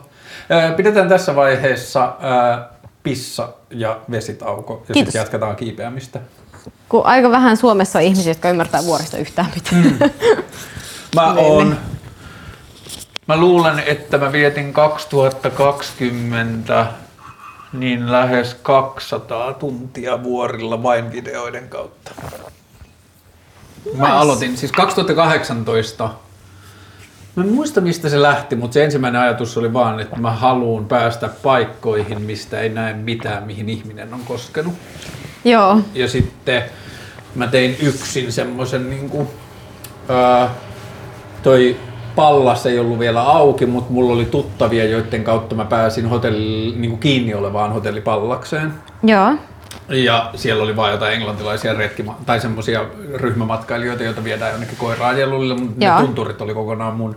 Ihana. Niin sit mä pystyin tekemään 3 päivää vaan sellaisia vaelluksia, että mä pystyin mennä pisteeseen, josta ei näe mitään, mitä niinku ihminen on koskenut. Ja sit siitä tuli semmoinen obsessio ja sit mä olin vaan silleen, että okei, että mulla ei ole mitään historiaa näihin asioihin. Ja niinku mä en tiedä tästä mitään, että mulla on nyt semmoinen niinku, että seuraavan 3 vuoden aikana mä haluan olla niinku 3000+, että mä oon vienyt itteni sinne ja sit 5 vuoden aikana 5 tonnia ja niinku siis silleen, että tosi rauhassa, mutta et mä vaan nyt niinku... Mikä mun mielestä niinku, siis kun toihan justiinsa sitä, että sä pikkuhiljaa niinku kasvatat sitä, että silleenhan se pitäisi tehdä niinku asia kuin asia, niin sä tuot aina yhden uuden asian siihen niinku. Just näin. Ja nyt se on ollut mulle tosi paljon niinku sen motivaation selvittämistä, että miksi mä haluan sinne ja mitä mä haluan niinku sieltä ja sitten vaan sen tietyllä tavalla sen henkisen valmiuden kasvattamista siihen, että esimerkiksi se, että mun niinku ajatus siitä, että mun 3 ensimmäistä yritystä saattaa olla epäonnistuneita, että se, voi, niinku, että se on se niinku tapa, miten mä yritän mennä sinne. No siis sitähän toi on, niinku, tai ollaan just puhuttu, että se tyyli, millä kiivetään ja jos haluaa selvitä hengissä pidemmän päälle, niin, tai niinku, selvitä hengissä, piste, siihen asti kunnes sitten joku päivä, tai niin pitkän uran, niin se on aika lailla silleen 1/4. Niin, on onnistunut. Niin. Plus kyllä mä oon semmonen, että mua kiinnostaa, että mä mieluummin teen jotain, missä on se mahdollisuus, että tää ei ehkä onnistu. Tai semmoisia juttuja, mitkä on niin kuin low percentage ennemmin kuin sitten semmoisia niin kuin varman päälle pelattuja. Joo, tuohon Zabardastista reissuun, siitä mä voin puhua helposti tässä ohjelmassa, kun mä oon kertonut tuosta kirjasta ja tuosta matkasta noissa mun niin kuin vlogeissa 10 kertaa, mutta siinä on se, että Jeremy Tanon, joka kuvasi sen reissun, niin kuvasi filmille sen kokonaan. Okay. Ja vielä semmoiselle 6x7 semmoiselle keskikoon filmille, niin sit siinä vaiheessa, kun ne tyypit kiipes sen huipun, mitä ne oli menossa sieltä hakemaan ja lähti laskemaan siitä alas, niin sillä oli 3 ruutua siinä filmissä jäljellä, että sillä ei olisi ollut aikaa vaihtaa enää sitä filmiä. Ei, toi on niin jotenkin upea seikkailu myös ja sitten kaikki se, että minkälaista, niin kun, että yksi sairastuu siellä vuoristotautiin ja sitten ne soittaa niiden niin kun, lääkärille sieltä satelliittipuhelimen ja sitten se lääkäri sanoo, että sitten kun nämä oireet toteutuu, niin sitten teidän pitää tehdä evakuaatio ja sitten ne sanoo, että ne oireet on tullut 3 päivää sitten, mutta ongelma on se, että täältä ei voi evakuoida, että mikään helikopteri ei pääse tänne. Jep.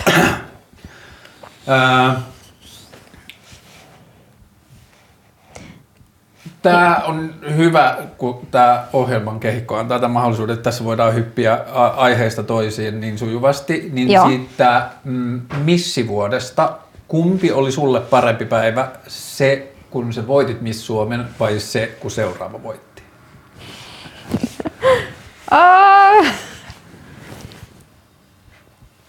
Kyllähän se niin kuin...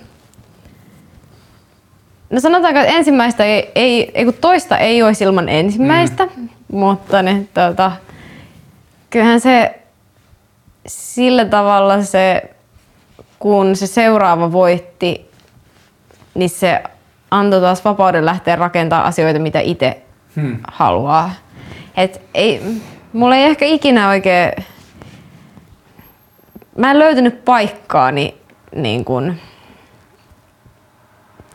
Tai mä niin kun, se ei ole missään vaiheessa istunut mun identiteettiin jotenkin.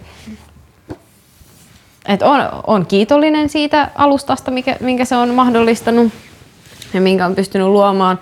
Ja siihen on pitänyt suhtautua tosi silleen, niin tää oli duunipaikka siinä, missä moni muukin. Mutta ei se ole mikään osa mun identiteettiä, että missilotta tai... mitään muuta.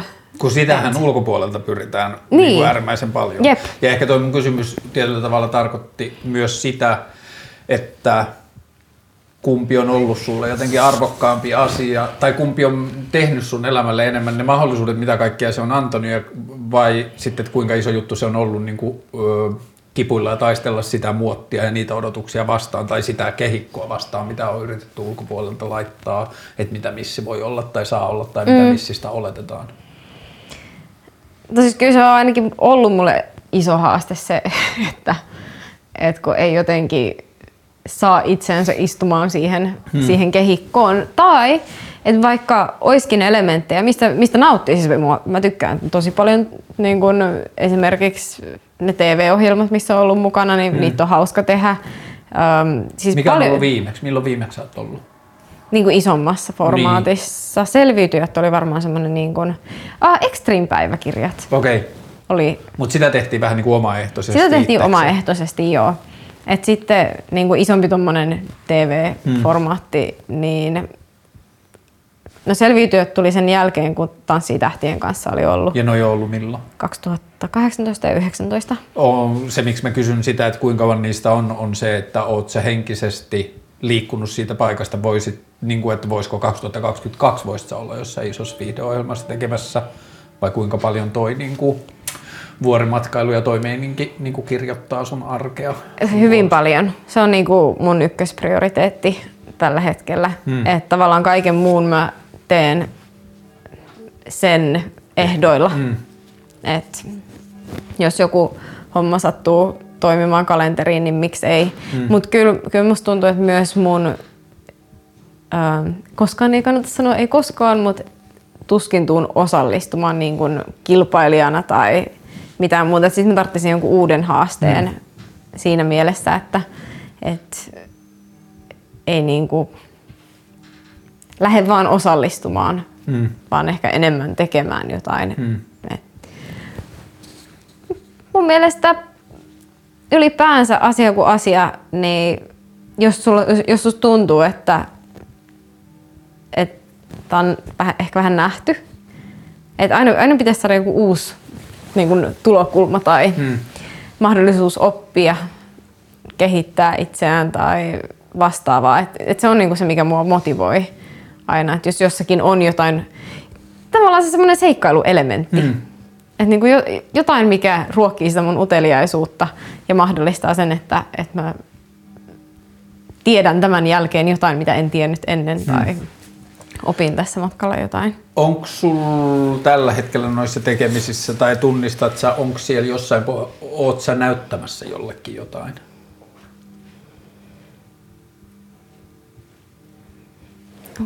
Mä yritän miettiä, että kelle mä oisin näyttämässä jotain. Yrität sä todistaa joidenkin oletuksia vääriksi? Onko sulla ääniä sun päässä, jotka on joskus vähätellyt tai joita sä oot niinku sisäistänyt itsellesi kritiikistä tai ulkopuolelta tulevista jotenkin äänistä ja sitten tietyllä tavalla sä osoitat niitä vääräksi? Nyt täytyy kyllä sanoa, että mä elän niin oman näköistä elämää tällä hetkellä, että mä en osaa kuvitella, että ketä niin kun... kenelle yrittäisin todistaa jotain. Et enemmänkin tässä on joutunut taistelemaan sen puolesta, että on saanut tehdä tätä ja voinut tehdä tätä. Ja et esimerkiksi läheisissä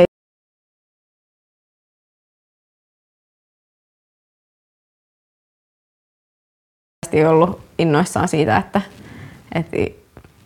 kun ilmoitin, että nyt sitten tämä on mun päätoiminen homma.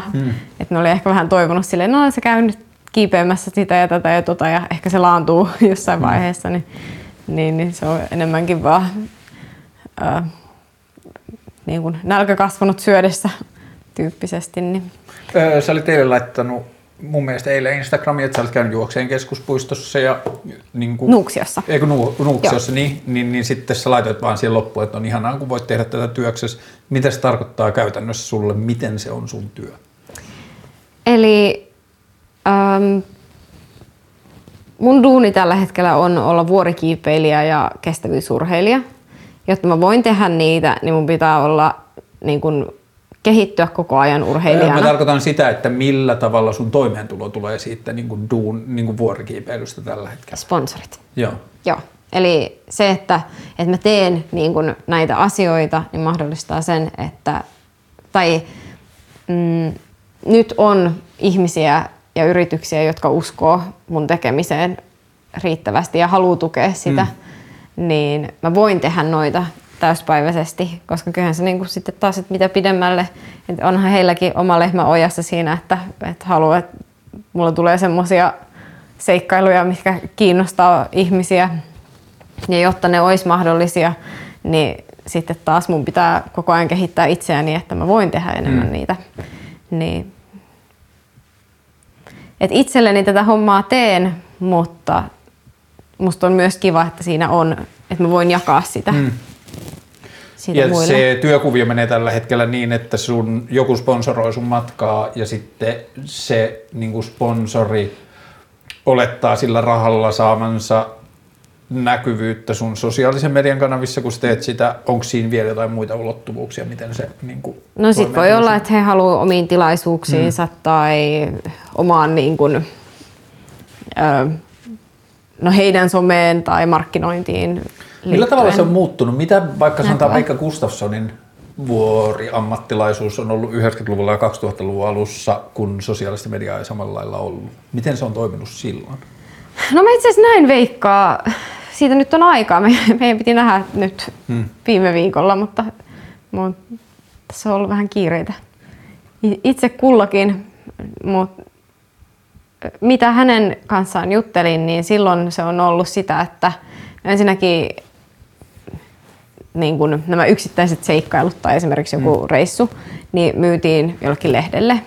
Ja sitten he saivat yksin oikeuden tähän niin kuviin ja tarinaan ja muuhun, mikä tietenkin tuli sitten vasta sen jälkeen, kun oli tullut reissusta, että eihän tuolta mitään raportteja lähetelty.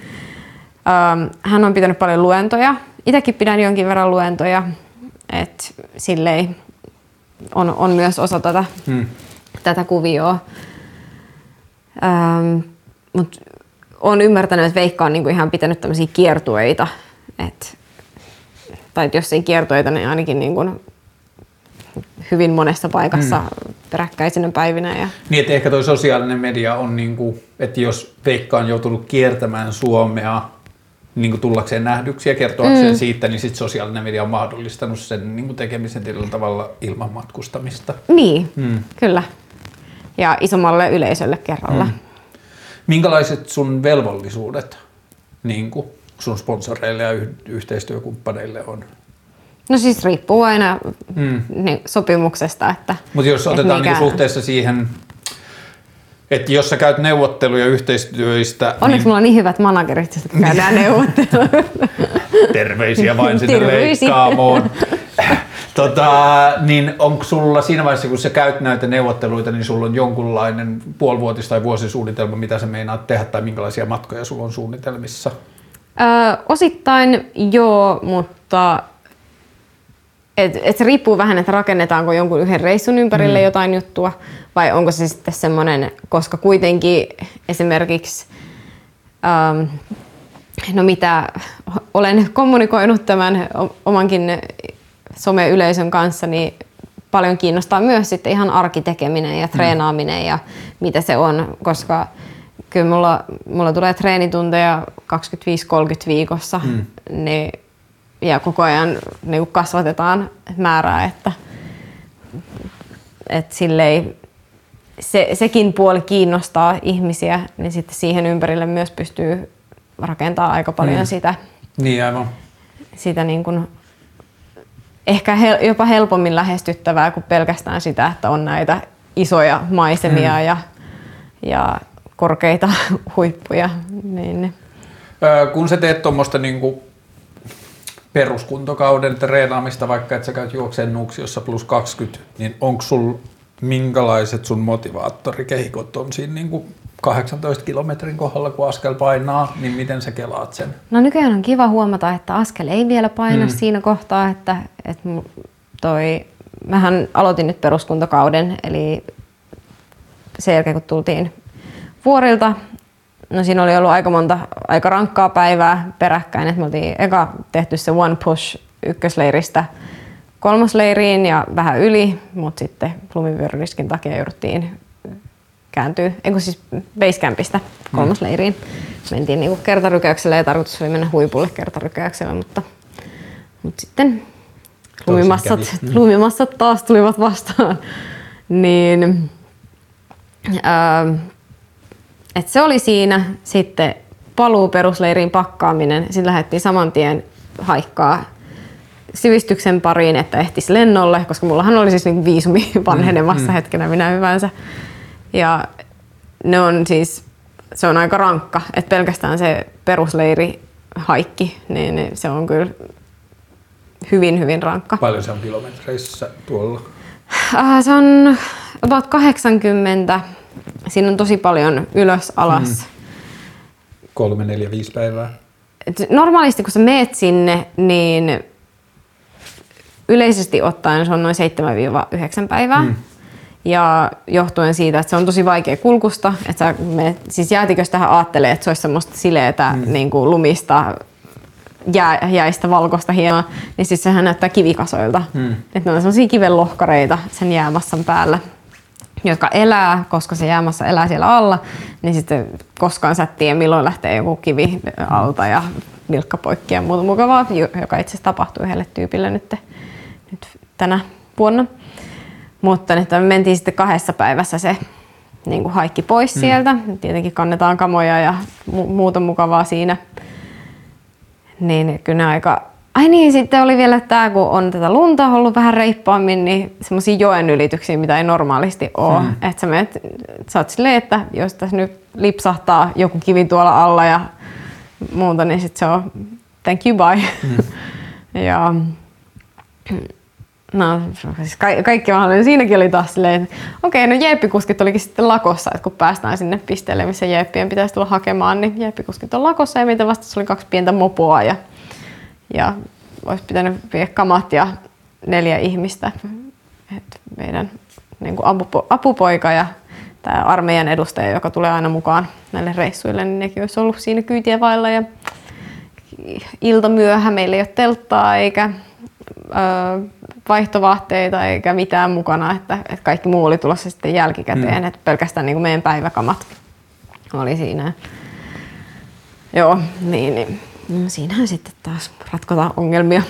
Mutta päästiin 4 eri jeepillä sitten lopulta niin kuin sieltä seuraavaan kohteeseen ja ehdittiin lennolle ja muuta mukavaa. Niin, mihin mä jäin? Peruskuntokausi. Joo, niin sen päätteeksi sitten päätin vielä, että kun tulin Suomeen, että käyn testaa, että miten, että alkoi olla kroppa aika niin kuin silleen väsynyt, niin että mä käyn testaa vielä niin kuin turvallisissa olosuhteissa, että miten kestää, että jos mä käyn juoksemaan Karhunkierroksen niin kuin sen yhden kerran, eli 80. Niin, mulla tuli 84, kun otin muutaman kunniakierroksen siellä eksyin. Niin. Kesti ihan hyvin, eli on ihan niin kuin tyytyväinen, että silleen kyllä huomaa, että siellä alkaa niin kuin pohja olla aika hyvässä kunnossa, että nyt kun aloitettiin, niin ideana on se, että 20 viikkoa nostetaan koko ajan niin kuin aikaa, time in zone, Ja tää on nyt aloitettu 2 tuntia 45 minuuttia, ja tuosta koko ajan lähetään niin yhtäjaksoista liikettä. Yhtäjaksoista liikettä, joo. Ja no nyt on 5 kertaa viikossa tällä hetkellä.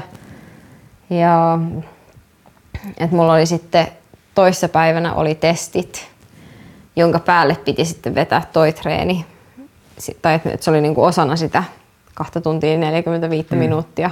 Se, että 20 minuuttia sä vedät niin täysin kuin vaan pystyt ja yrität sitten palautua sinne niinku peruskestävyys tai niinku aerobiselle tasolle. Niin sitten toi oli toi 25 kilometriä, mitä kävin sitten juokseen Nuuksiossa eilen. Niin sen idea oli taas testata silleen, että okei, että nyt ollaan vedetty niinku siihen asti, että melkein oksentaa. Sitten 2 tuntia vielä päälle aerobista ja sitten sen jälkeen katsotaan, että miten seuraavana päivänä jaksaa. Ja hyvin jakso. Oli semmoinen niinku, että oli vaan niinku kivaa. Mutta mä kyllä ootan sitä, että milloin alkaa taas tuntua pahalta, koska mä en ole pitkään aikaa ollut niinku kestävyyspuolella siinä silleen, niinku, että alkaisi voida pahoin. Voimapuolella sitten taas esimerkiksi tänään oli aamulla noin kiipeilytreenit, niin en mä meinaa pysyä seinällä enää ollenkaan. Köysikiipeilyä vai boulderointi? Köysi. Joo. Eli kestävyystreeniä, toistoja vaan niin paljon kuin sai tunnissa. Ja noissa niin käytännön syyt, miksi noita tehdään, on se, että viedään itseä sinne niin jaksamisalueelle, joka helposti sit vuorolla tulee pelkästään siitä tietyllä tavalla vallitsevasta tilanteesta, hapen määrästä ja näistä asioista. Et pohja pitää olla siinä kunnossa, että se ei ainakaan jää siitä kiinni, että sä oot niinku, et kuitenkin kun niin moni asia on haastavaa, niin se, että sit jos tarvitsisi miettiä sitä, että jaksankohan mä, niin se olisi aika oleellinen elementti olla kondiksessa. Joo, mä aloitin niinku tän pidempien aikojen juoksemisen niinku vuosi sitten syksyllä. Ja niinku kivaa.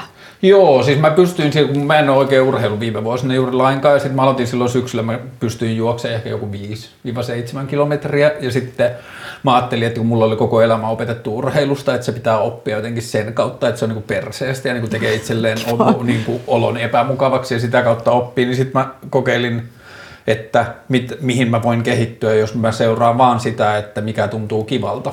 Että mä niin kuin menen sitä pitkin. Ja sitten mä aloitin vaan juokseen hitaasti ja niin kuin silleen jotenkin tosi vaan sen, että miten mä teen sit itselleni mukavaa. Ja mulle se ajatus oli tosi paljon sitä, että jos mä lähdin juoksemaan ja sitten siinä vaiheessa, kun rupesi tuntua ikävältä, niin mä ajattelin, että hei, mä oon vasta puolessa välissä menossa sille niin kuin vuoren perusleirille, mihin mä oon menossa kiipeilleen, että mun motivaatio on se vuori, että mä oon tänä iltana menossa kiipeilleen sinne, että nyt mä niin kuin harjoittelen sitä. Ja sitten se tuli niin kuin sitä kautta alkoi kertomaan, ja sitten jouluaattoaamuna mä juoksin ensimmäisen puolimaratonin ja sitten uuden vuoden yönä toisen, ja sitten se niin kuin alkoi niin kuin mennä rikki se systeemi, että mä löysin vaan jonkun semmoisen paikan, että sillä ei ollut enää tekemistä sen niin kuin, että kaikki ne vanhat ajatukset siitä, että jos olisi joskus ajatellut, että mä treenaan puolimaratonille, niin se olisi tuntunut ihan eriltä, kun nyt mä olin vaan semmoisessa paikassa, että ei, kun mä teen jotain, josta mä niinku keskityn siihen jokaiseen askeleeseen, että se on siedettävää, että mä voin tehdä niitä vaan paljon peräkkäin. Sehän se justiinsa onkin just kestävyysurheilussa, että varsinkin siinä kohtaa, kun lähdetään menee sinne niin maratoninkin yli. Niin kuin mitä säkin sanoit, että Karhunkierroksen, sen 5-5-osen... Niin, lastensarjan. No ei se. Kyllä se 5-5 alkaa niin kuin metsässä juosten niin olla jo. Joo, ja sitten kun siitä tulee niin kuin siellä sen sitten tajus sen niin kuin nousumetrien niin kuin merkityksen, että siinä tulee joku, mitähän siinä tulisi ehkä 1,600. Mä en yhtään muista, mikä se on. Mutta et siinä se niin kuin ymmärsi, että mitä se alkaa tekemään sitten se niin kuin... Jep. Siis mähän itse rakastan ylämäkeen menemistä niin paljon, se on mulle ihan semmoinen niin kuin... Et mun kannattaisi valita kisoja, missä mennään ylämäkeen mahdollisimman paljon, niin se olisi mun competitive advantage. Mutta niin sä kysyit sit motivaatiosta. Mua motivoi, no siis me ollaan myös puhuttu näistä tavoitteista, että miten ne on muuttunut siinä, että kun on päässyt tavallaan sisälle tuohon koko hommaan, niin ne on kehittynyt sille, että esimerkiksi mä en halua enää sitä 14x8000, koska se ei motivoi mua päästä sille samalle ranking-listalle sinne. Teit niin sä jonkun reissun, jossa sä tajusit ymmärtäneesi jotain väärin? Niin kuin teit sä jonkun, jossa sä lähit vähän soitelleen sotaan? En oo sillei tehnyt. Se, missä mä tajusin niin kuin eroja siinä, että mitä niin kuin tarkoittaa kiipeilytyyli, niin se on oikeastaan tullut sen kautta, että satuin päätyy niin kuin kiipeä Donin kanssa, joka taas on hyvin semmoinen puritanisti niin sanotusti niissä. Että miten se yhteys syntyi? Instagramin kautta. Mä olin kysellyt ihmisiltä, että jos tiedätte Everestistä jotain, niin mua kiinnostaisi. Ja hän, siis sekä hän että sitten tämä Nimsdai otti muuhun yhteyttä sen myötä, että jos on jotain kysyttävää, niin kysykää. Ja molemmat oli menossa Aconcagualle, mikä oli niin kuin itselläkin. He olivat siis erikseen menossa Aconcagualle. Ja mä olin ylipuhunut kaverini Maritan, että joo, mennään vaan kahdesta, että kyllä niin kuin asiat selviää, kun menee vaan ja tekee. Mitä voi muka tapahtua? Ja sitten Don kysyi, että halutaanko jakaa Basecamp-kustannukset, että hän voi, niin kuin, jos tulee jotain kysyttävää, niin hän voi sitten olla käytettävissä tähän. Ja se on siis ammatiltaan kiipeilijä, ollut siis minkä ikäinen? 52 täyttää tänä vuonna. Ja oliko se myös niin, että se on niin kuin jotenkin valmentajaopas? Ei ole koskaan opastanut, on valmentanut lähinnä itsensä huippukuntoon, mutta myös sitten niin kuin silloin tällöin, mutta ei sinänsä kiipeilijöitä, että sitten muihin urheilulajeihin, että esimerkiksi niin kuin triathlonin pyöräilypuolta. Okay. Ja tälleen, mutta sen takia se yrittää saada mua pyöräilemään koko ajan kauheasti, ja siis tykkään pyöräilystä kyllä, mutta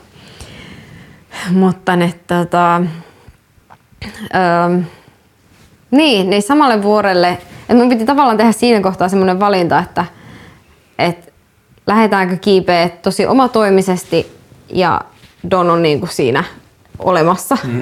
Vai tai sen samassa leirissä ja silleen, no siis me lopulta päädyttiin kiipeä, että Maritan kanssa kiivettiin oikeastaan kakkosleiriin asti ja siitä me sitten Donin kanssa käytiin huipulla. Et Maritalla tuli valitettavasti keuhkojen kanssa ongelmia, niin joutui kääntymään basecampiin. Mutta se, että jos mä olisin päätynyt sen Nimsin, joka teki sitten nämä 7 kuukauteen, niin kuinka eri tyyli olisi tavallaan juurtunut. Ja kyllähän moni, jotka sitten kiipee sillä lisähapella, niin viimeisen asti puolustaa omaa tyyliään totta kai, koska niin kuin panostavat ainakin paljon rahaa, jos ei muuta ne tohon hommaan. Veikkaan, että jos mä olisin lähtenyt Nimsin matkaan, niin olisin edelleen ihan niin kuin harrastetekijä. Koska hänen ideansa on pyörittää bisnestä ja niin kuin, hän on taas sit selkeästi opas, joka niin kuin, että hänen business on se, että hänelle voidaan maksaa siitä, että hän vie sut jonnekin. Jep. Joo. Ja itse asiassa pyysi mua justiinsa niin kuin oppaaksi omaan yritykseensä, mutta mä en tiedä, onko mäkään ihan opas materiaalia. Mä oon keskittyy omaan tekemiseen. Jos sun tavoitteet on päivittynyt niin tässä prosessin aikana, niin mitkä sun tavoitteet on nyt? Haluan tehdä uusia reittejä, haluan niin oikeasti niitä seikkailuja. Mua ei kiinnosta se, että mä menen samaa reittiä, niin kuin, ei välttämättä jonossa, joskus varmaan jonossakin, mutta tavallaan niin se uuden löytäminen ja siis oikeasti semmoinen exploration ja päästä semmoisiin. Siis, mä haluan testata ihmisyyden rajoja, tai siis silleen niin ihmisen kapasiteettia, että ei pelkästään omaa kapasiteettia, vaan niin kuin, että mihin ihminen voi pystyä. Niin kyllä mun tavoitteet on siellä, että mä tuun olemaan 5 vuoden päästä siinä kondiksessa, että mä voin kiivetä Mashabrumin tai G4 tai... Mashabrum on? Ihan hemmetin vaikea vuori. Missä? Karakoramilla. Niin just. Semmoinen just niinku piirun verran vaille 8000 ja nousumetrejä tulee paljon enemmän kuin suurimmassa osassa noissa muissa 8-tonnisissa. Mutta kukaan ei vaan edes vilkaise sen suuntaan, kun ei ole 8-tonninen, ei ole tavallaan kaupallinen vuori. Niin. En muista kuinka monta ihmistä sen on alle 5 sanoisin, että olisi kiivennyt koskaan. Se oli mulle niin kuin ehkä se kaikista inspiroivin asia alussa, niin kuin alkoi tutustua tuohon vuorimeininkiin, oli se, että vuori ja yleisesti kiipeilyn historia on tosi paljon niin kuin mahdottomuuksien historiaa. Joo. On tosi paljon sitä, että on niin kuin, vaikka just esimerkiksi tuohon Josemiten liittyen, että siellä on ollut kiipeilyharrastusta joku melkein 100 vuotta ja sitten siellä on ollut vaan seinän toisen jälkeen, joka on sanottu, että joo, tämä on kiva harrastus ja tämä on kiva ympäristö, mutta toi on mahdoton. Joo. Ja sitten kerta toisensa jälkeen aina joku sitten, niin kuin esimerkiksi sitä El Capitania, kun se ensimmäiset kiipes muistaakseni, että ne oli seinällä melkein 50 päivää. Voi hyvin, joo, ne niinku tutkija duunasi sitä niinku viikkokaupalla sitä ensimmäistä nousua ja sitten siitä mennään 10 vuotta eteenpäin ja sitten joku tekee sen viikkoon ja sitten joku tekee 2 päivään ja sitten siitä mennään taas, niin joku tekee 24 tuntiin sen plus 2 muuta seinää alueelta.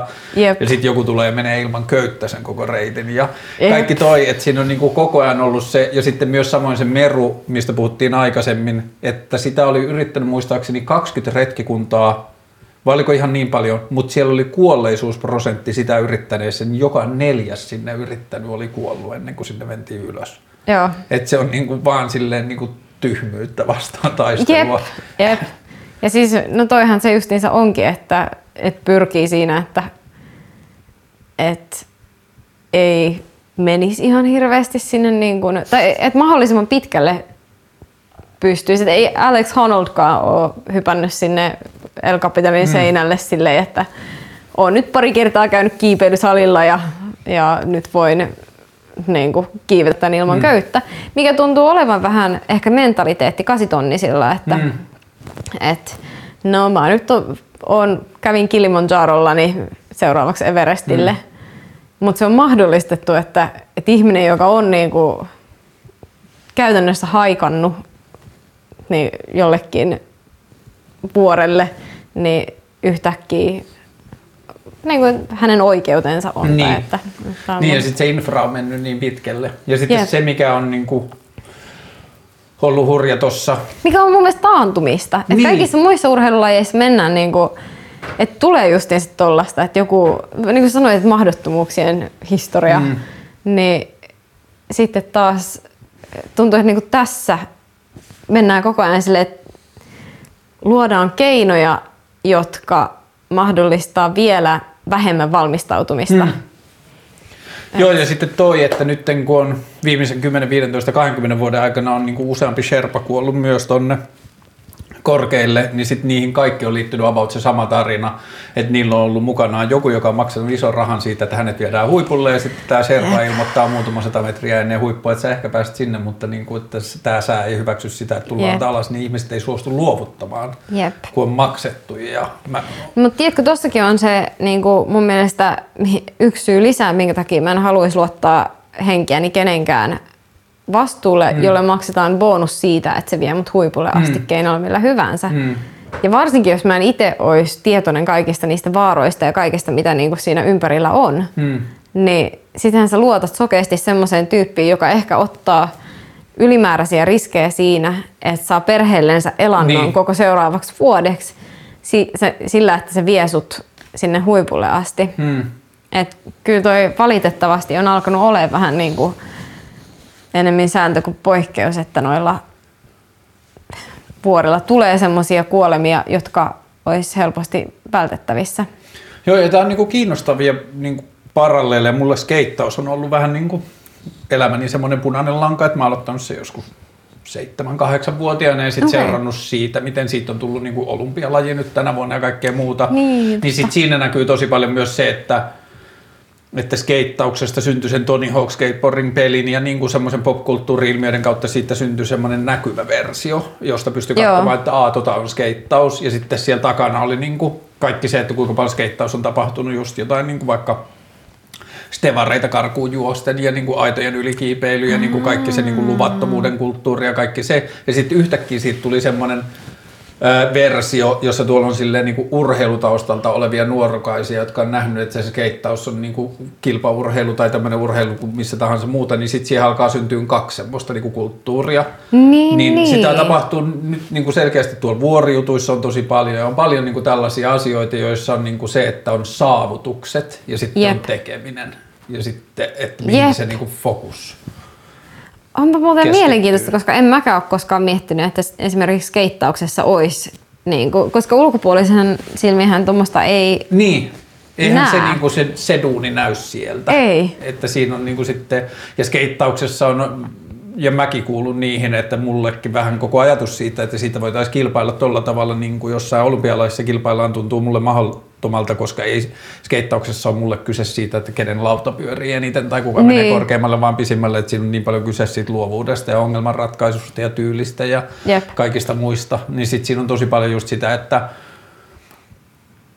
musta tuntuu, että mä en kerennyt kovin paljon rapsuttaa niin kuin omaa kiinnostustani vuoria kohti, kun mä tajusin, että ei mulla, niin kuin vaikka joku Everest, että ei se näyttele mulla mitään roolia tässä asiassa, että ei se ole se, mikä mua kiinnostaa. Joo. Ja se niin kuin huomasi sen heti, että tämä julkinen puoli tästä asiasta on eri kuin mitä se niin kuin tekeminen on.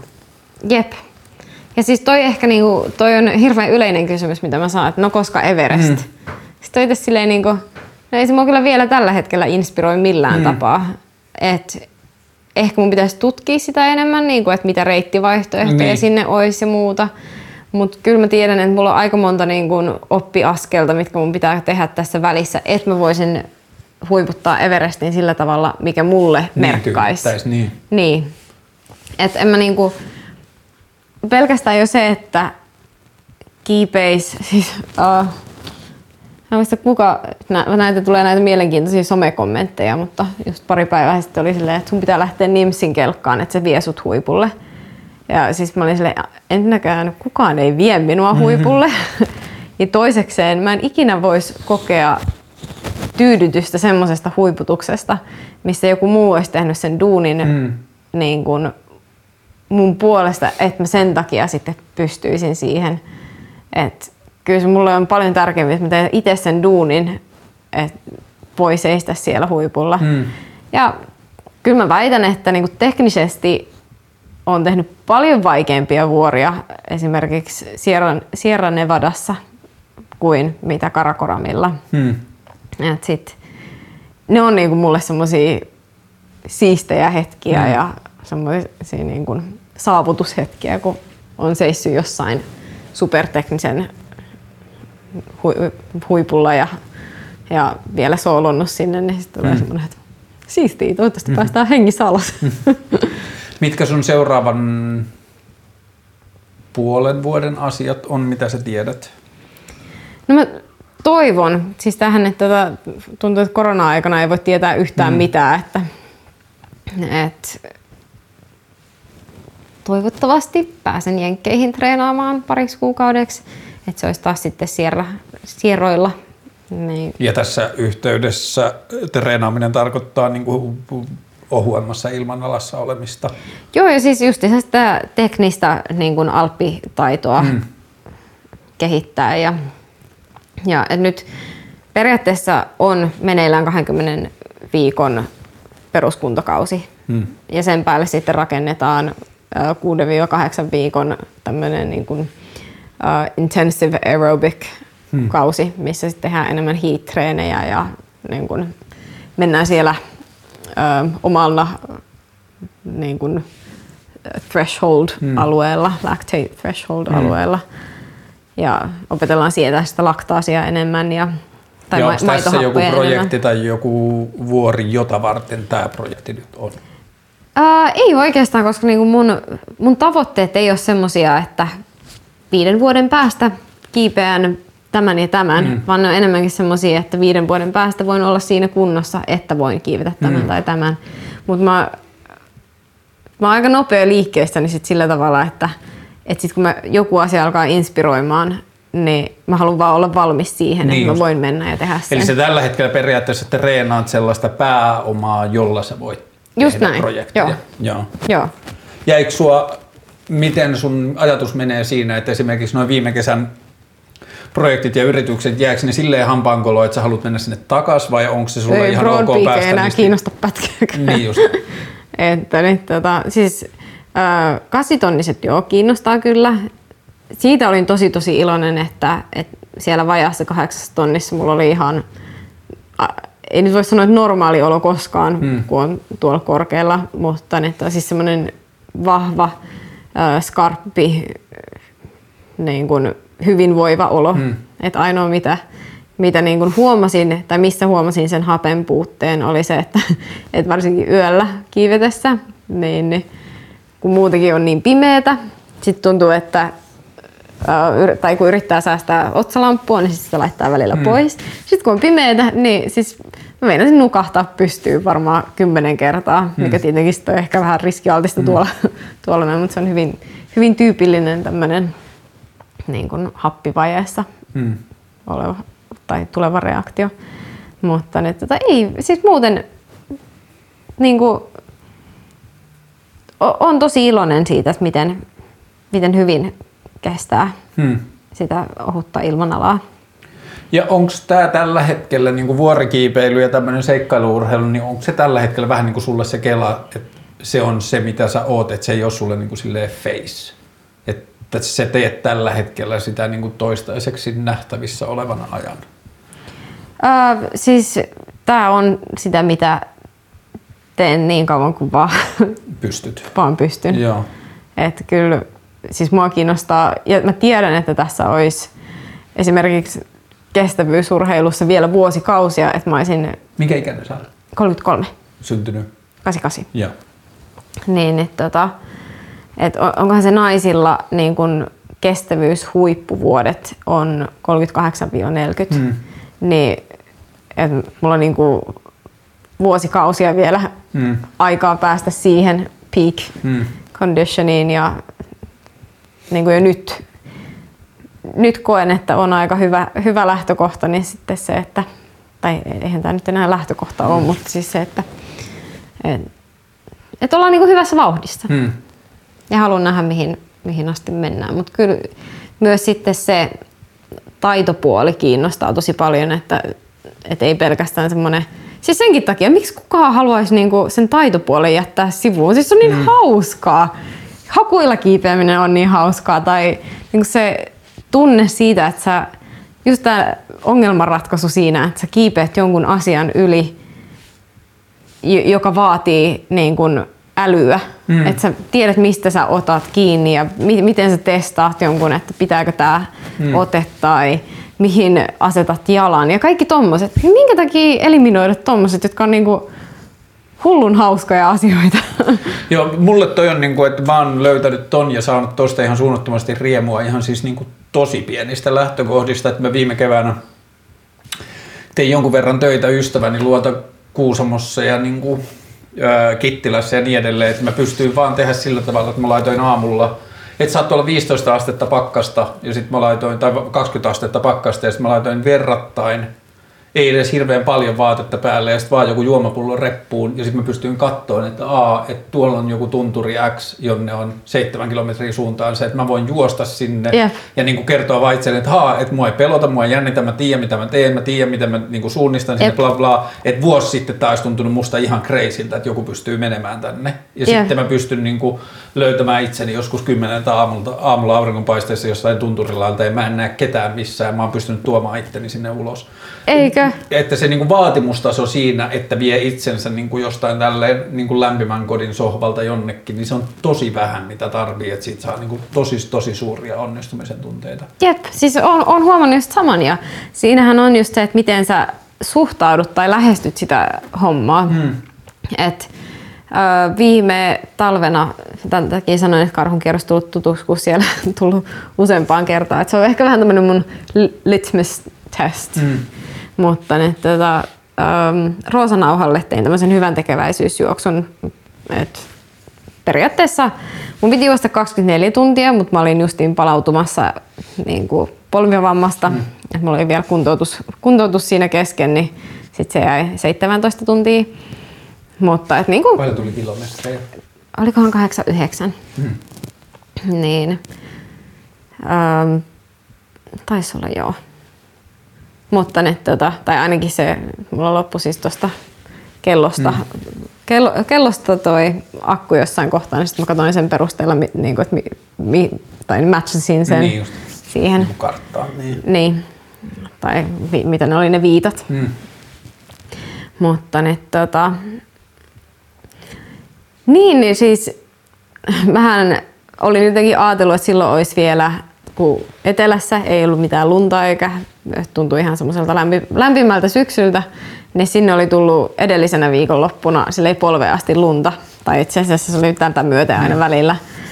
Ja pimeällä lähtö ja kaikkea tällaista. Siis tuli vaan semmoinen, että mä en tiedä miten mun polvi kestää, mä en tiedä miten, en ole pitkään aikaa ollut täällä, lunta on ihan sikana, kaikki on reitti on peittynyt lumen sekaan, lunta tulee välillä viistossa silleen, että kun siellä on niitä merkkejä puissa, tiedäs varmastikin, niin ne oli peittynyt sinne, niin kun, että ne puurungot oli silleen valkoisia toiselta puolelta ja se, että okei, että todennäköisyys, että mä kuolen tänne, että mulla on aina semmoinen niinku repussa kuitenkin contingency plan, että jos tapahtuu jotain, niin miten mä selviän tästä hengissä.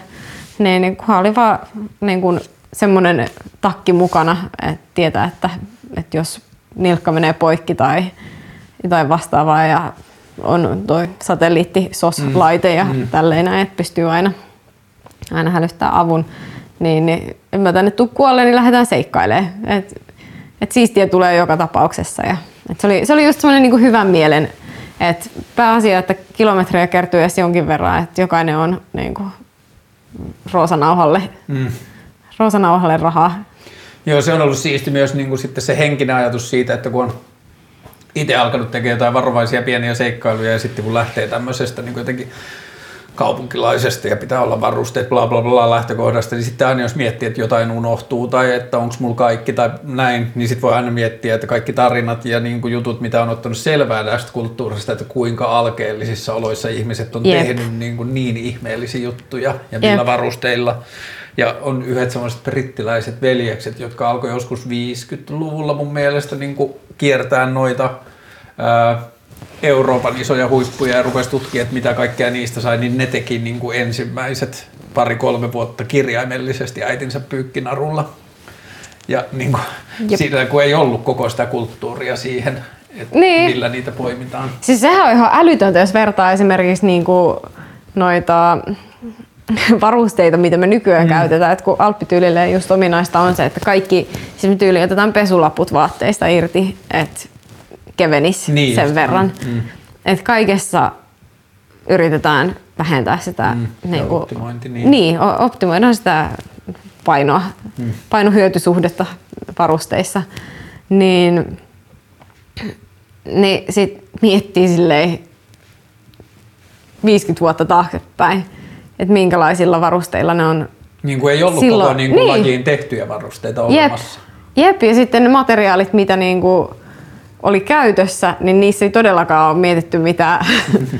Tai varmaan on pyritty niin minimoimaan painoa, mutta ei ehkä niin ihan täysin onnistuttu. Mutta joo, se on myös niin kuin, sitten kun kokeillut jotain tällaisia asioita, tai just vaikka se esimerkki sieltä Karhunkierrokselta, että mä juoksin sen 55 kilsaa johonkin vajaaseen 10 tuntiin, niin samaan aikaan joku juoksi 160 tai tämä Simpanen juoksi 166 kilsaa 17 tuntia. Oikeesti ihan törkeä. Tai alle 17, 16 ja puoleen tuntiin. Niin sit vaan että ihmisten kyvykkyys tällaisissa asioissa on jotain niin sairaita ja just tää niinku Kilian Jornet, että se on niinku siellä, että se kävi viikon aikana 2 kertaa Everestin huipulla, kun sillä oli tylsää, kun sen seurue teki hitaampaa reittiä. Se oli käynyt jo kerran ja sitten se oli toista päivää leirissä, että ei mulla ole mitään tekemistä, että mä menen käymään uudelleen. Niin sitten, että me aina luullaan, että ihminen toimii jonkun niin kuin sellaisen fyysisen niin kuin toimintakykynsä rajoilla ja sitten otetaan taas 2 vuotta ja sitten taas joku näyttää, että se edelleen ei ollut lähelläkään. Sehän on se klassinen niin kuin 4-minute mile esimerkki, että luultiin ikuisuus, että ei ole mahdollista juosta mailia alle 4 minuuttia, kunnes sitten joku juoksi ja sitten alkoi niin kuin jengi nakuttaa niitä. Joo, ja sitten siinä samaisella sohvalla oli viime talvena Eero Ettala, joo, joka teki 2000-luvun alkupuolella kuitenkin lumilautaleffassa ensimmäistä kertaa niin kuin isosta hyppyrästä 2 kertaa pään yli sellaisen rodeon, että sipioitetaan niin kuin vaakasuuntia 2 kertaa pään ympäri, ja se oli silloin ensimmäinen, ja sitten kaikki oli vau, että tämä ei ole mahdollista, ja lumilautailua oli harrastettu siinä vaiheessa joku 30-40 vuotta, sitten meni muistaakseni 8 vuotta, joku pyöri 3 kertaa ympäri, sitten siihen 4 vuotta lisää, joku pyöri 4 kertaa ympäri, ja nyt ensimmäinen japanilainen on pyörinyt 5 kertaa pään ympäri. Ja sitten vaan se esimerkin malli, ja nyt se näkyy skeittauksessa ja lumilautailussa molemmissa, kun siellä tulee junnut, niin ei niillä ole enää mahdottomuuden käsite samanlainen. Näkee vaan, että joku tekee jotain, ja sitten ne niinku, että se on niin ihmeellinen, mitä ihminen pystyy tekemään, kun sille kusetetaan, että se on mahdollista. No toi justiin se, mulla on kyllä ehkä, mä luulen, että se tulee pikkasen myös omassa niin kuin kasvatuksessa, että isäni siis teki töitä useidenkin maailmanmestareiden kanssa. Mm. Ja niin kun omalla, hän oli siis Formula 1:ssä muun muassa, vaikutti lääkärinä ja tämmöisenä performance coachina. Ja edelleen hän siis kuoli 2016, mutta ne, yritys tekee edelleen duunia. Just tavallaan, no heidän sloganinsa on, että menestys on hyvinvoinnin sivutuote. Ja niin kun, tavallaan se kyky...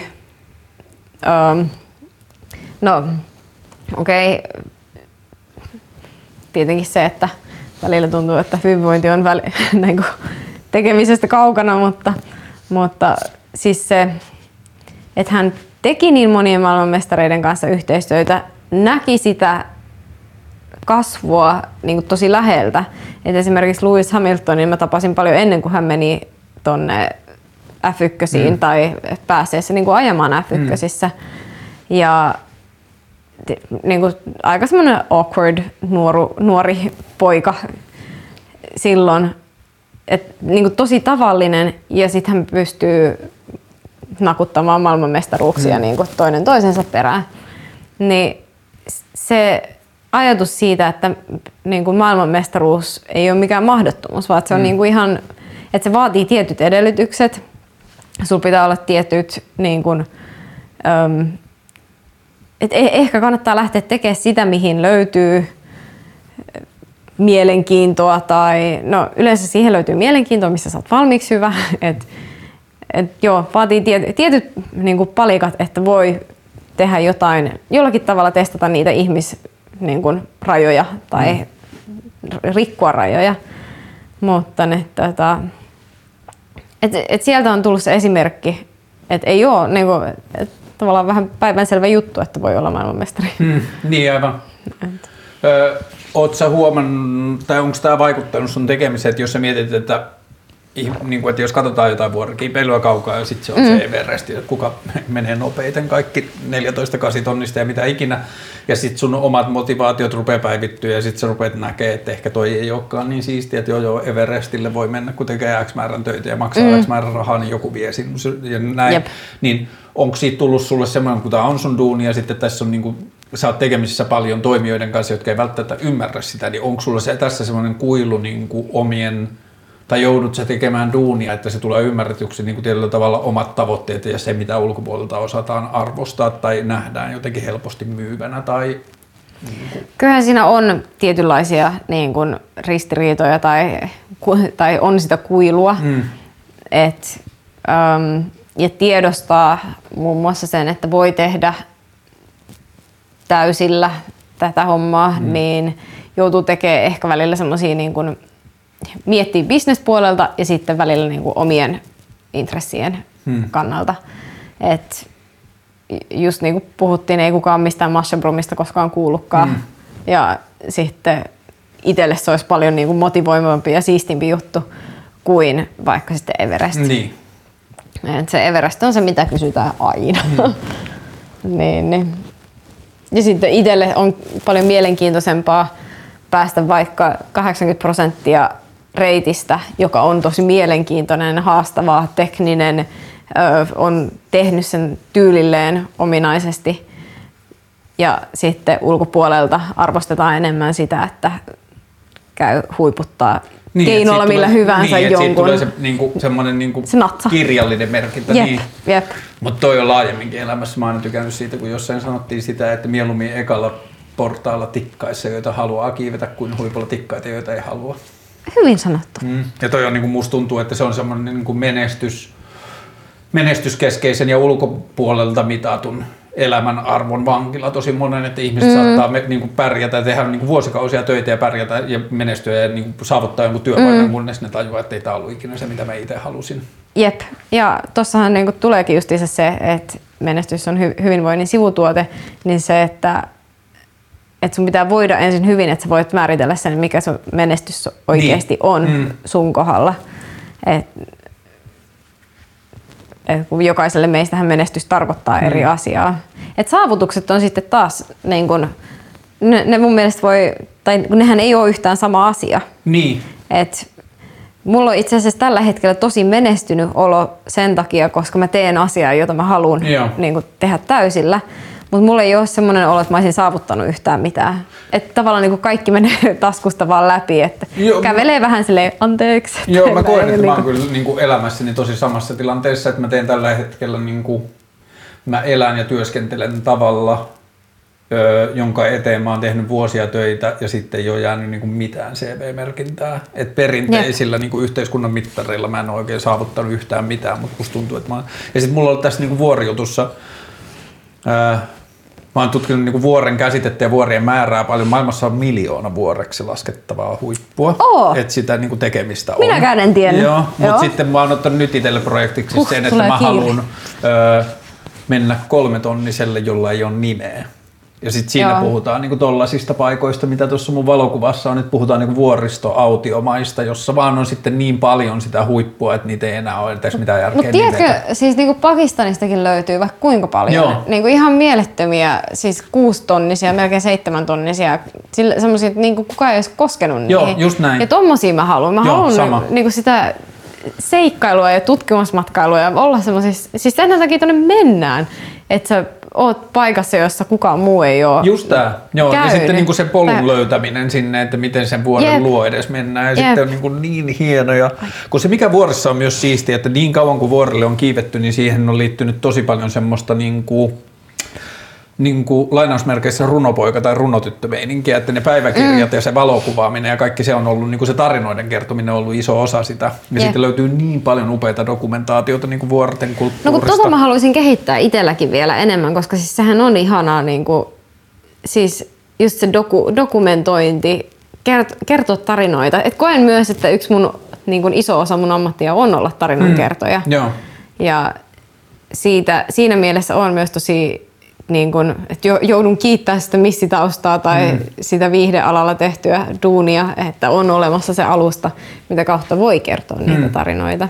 Joo, ja sitten siitä on niinku se ulottuvuus, että kun nyt me ollaan opittu sosiaalisen median yhteydessä viimeisen 20 vuoden aikana suhtautuu vähän niinku pilkallisesti siihen niinku tietyllä tavalla asioista kertomiseen, niin sitten tuohon niinku seikkailumatkailuun ja vuoriin ja noihin, niin siihen se on jotenkin liittynyt aina tosi kauniisti ennen kuin sitä tajuttiin alkaa jotenkin tissaamaan, niin siihen on liittynyt niin kuin se, että kun on ihmiset, niin kuin, että ihmisillä on eri elämäntilanteita, niin jos joku menee jonnekin, niin se on yhteisön voitto tai se on niin kuin kaikkien etu, että se kertoo ne tarinat sieltä, mitä sieltä tulee takaisin. Kyllä. Ja sitten on just niin kuin, löytynyt vaan niin upeita juttuja jostain niin kuin Alaskan niin kuin takamestoista, kun ei siinä ole mitään syytä kenenkään mennä.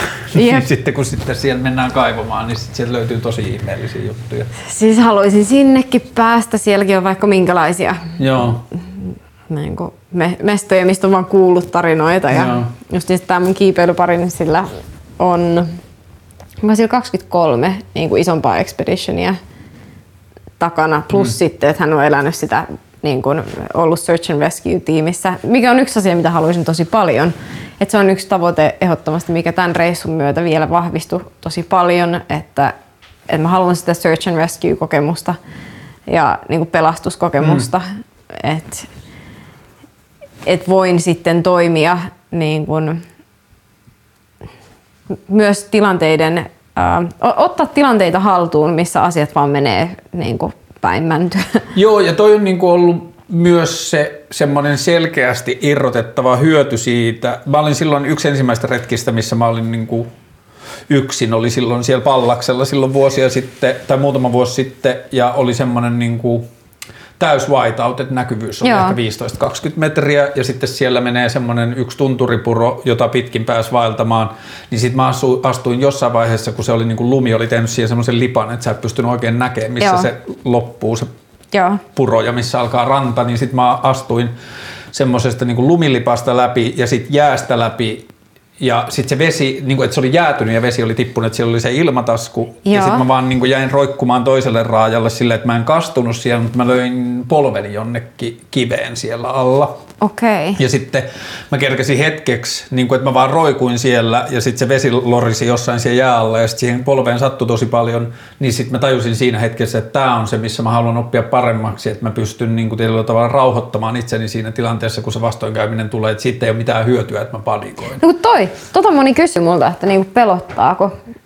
Ja sit mä, et miten pelkoon on joutunut, ja mikä on ehkä jotenkin tullut luonnostaan alusta asti, on se, että et pelko on vaan tunne ja se ei hyödytä mua. Se voi hälyttää niinku tietyistä vaaroista, mutta se ei hyödytä, niinku sen tunteminen ei hyödytä mua tilanteessa ollenkaan. Enemmänkin se saattaa haitata. Ja joka tilanteessa kuitenkin siinä kohtaa, kun meinaa tai tajuaa, että tässä on joku riski, niin se niinku pitää pelata sillä tavalla, että sulla on mahdollisimman hyvät chanssit selvitä siitä hengissä.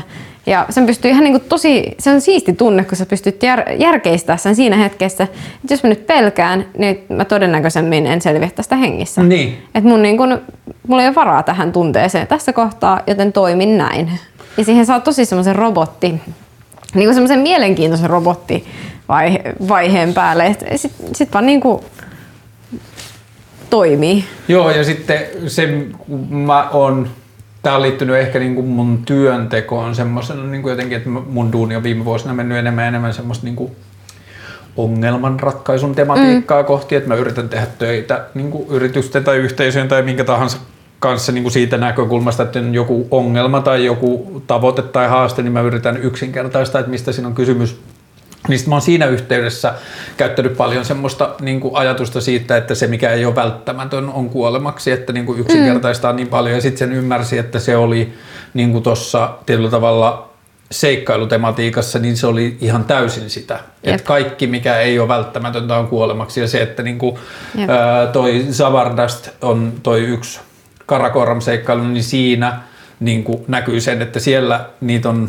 Olisiko niitä 6-7 tyyppiä ja sitten kun alkaa tulla nälkeä ja väsymys ja kaikki muu ja sitten joku sairastuu siellä matkalla ja sitten se alkaa vähän niin kuin silleen, että se alkaa mennä vähän silleen henkiseksi, että saattaa alkaa vähän niin kuin kiukkuseksi ja sillä tavalla, niin sitten muiden tehtävä siinä tilanteessa on tajuta, että kaikki mikä ei ole välttämätöntä on kuolemaksi, että mun tehtävä ei ole lähteä tähän draamaan mukaan ja niin kuin, että tietyllä tavalla, että ainoa milloin merkitystä on niin kuin seuraava askel ja kaikki se, niin sitten siinä niin kuin, tossa on tosi paljon niin kuin selviämisen ajatuksessa on tosi paljon järkevää filosofiaa elämiseen, vaikka elämisessä ei olekaan, eikä pitäisi olla niin paljon selviämisestä kysymys, mutta että se niin kuin leikkaa tosi paljon turhaa pois. No mutta toihan toi just onkin siis, no tosta tuli muutamakin asia mieleen, mutta just tää, mikä kiehtoo myös vuorilla on tosi paljon tää yksinkertaisuus.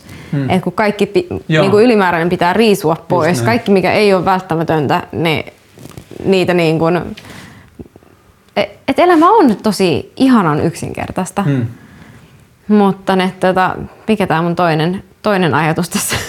Mulla oli joku toinen. Selviäminen, kiukustuminen, nälkä, väsyminen. Kaikki ovat tuttuja. Joo. Mut joo, no anyway, niin kuin se, niin tää, että miten niin vuorilta löytyy näitä tavallaan oppeja, mitä sitten kun tuo normaaliin elämään, niin niistä on oikeasti aika tosi paljon hyötyä. Ja että okei, siellä mennään vähän niin kuin sanoin, että täällä elämässä ei ole välttämättä aina kyse elämästä ja kuolemasta, mutta sitten kuitenkin silleen, vaikka ihan se, että keskityt seuraavaan askeleeseen, niin sehän niinku eihän meidän täälläkään kannata tehdä paljon muuta kuin, että, niin. Että ehkä me tiedetään, minne suuntaan ollaan menossa, mutta sen jälkeen niin kuin, se on se seuraava askel, mikä sun pitää ottaa silleen fiksusti. Joo, ja se mikä mua jotenkin inspiroi jatkuvasti ja on saanut nyt ehkä jotenkin jopa elämään erillä tavalla, että mikä liittyy sekä vuoriin että elämään on se, että vuoria ei kiinnosta sun suunnitelmat. Että niin kuin, että ihan sama, ja sit mä oon niin kuin tullut itse vaan nyt siihen tulokseen ja koko ajan se vahvistuu päivä päivältä, että mitä niin kuin sattuma tuntuu tuottavan aina paljon parempia ratkaisuja ja seikkailuja ja asioita kuin mitä pystyy itse Kyllä. suunnittelemaan. Et mitä vähemmän suunnittelee, mitä enemmän niin kuin altistaa itseään erilaisille mahdollisuuksille, niin sitä parempi se on. Joo, ja toi on ehkä ollut semmoinen oppi kyllä, mitä on itsekin saanut vuorilta, että on niin kuin omaan elämänkatsomukseen, mitä taisit kysyä tuossa ihan alkuvaiheessa, että et ei niin kuin, tai heittäytyy siihen seikkailuun. Et esimerkiksi success and failure, niin et kyseessähän ei ole niin kuin success or failure, on vaan unmet expectations, or met or unmet expectations. Et loppupeleissä, jos me itse laitetaan jotkut tietyt vaatimukset tai odotukset, että me joko elämässä päästään siihen, mitä me odotetaan, ja sitten me koetaan onnistuminen, tai sitten me ei päästä siihen, mitä me odotetaan, ja sitten me ajatellaan, että me ollaan epäonnistuttu jossain asiassa. Niin sitten just se, että on ehkä ymmärtänyt, että nämä ei ole mitään kiveen hakattuja niin kun mittareita onnistumisesta tai epäonnistumisesta. Että mun odotukset oli vaan tällaiset, ja niihin ei, niin kun, ne ei nyt täyttynyt tai täyttyivät.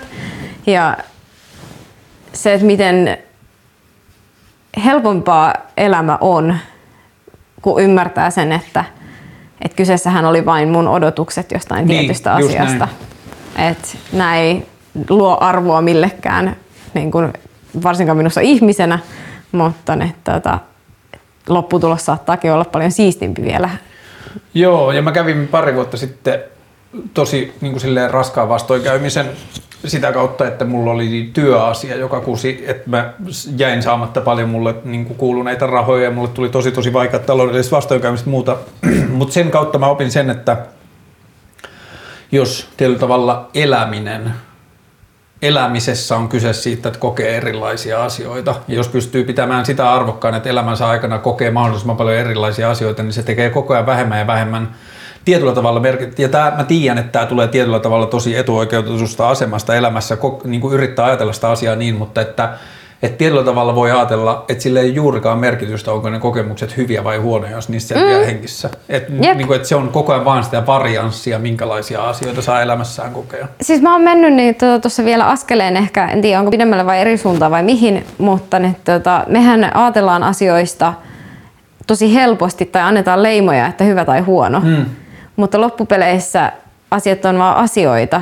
Ja se, että niin kun, joku asia saattaa tuntua huonolta, mutta me ei koskaan nähdä tai me ei pystytä määrittelemään täysin, että mitkä ne on ne niin kun ripple effects. Niin, mitä sitten seuraa, mitä se kehittää ja niin edelleen. Tai että tämä juttu saattaa olla mulle itselle jotenkin tosi negatiiviselta tuntuva tai tuntuu pahalta, mutta jollekin toiselle se saattaa olla ihan sama sattuma. Niin kun, tosi suuri onnenkantamoinen, niin sit niinku tämmönen asioiden leimaaminen hyväksi tai pahaksi, niin mä oon pyrkinyt vähentää sitä, että asiat on asioita, niitä tulee, menee ja niinku kaikki kuuluu vaan elämään. Ja se, että mä en pysty määrittämään sitä, että oliko niinku joku juttu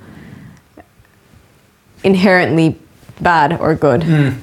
Joo, ja sitten no, sitten mä saan tosi paljon kiksejä, että nythän tuntuu, ja mä toivon kyllä, että tämä ei ole pelkästään trendi, mutta nythän on nähtävissä, että niinku seikkailukulttuuri on kasvanut tosi paljon ja ihmiset matkustaa Norjaa ja ihmiset tekee niinku vaelluksia ja mitä tahansa. Veikkaan, että se oli myös tämmöinen niin koronan yksi koronaseuraus, joo. Trendi oli selkeästi lähtenyt nouseen jo ennen koronaa, mutta korona on tehnyt niin kuin esimerkiksi kaikki vapaalaskukaverit sanoivat, että ei tuntureilla ole ollut ikinä niin täyttä kuin viime keväänä.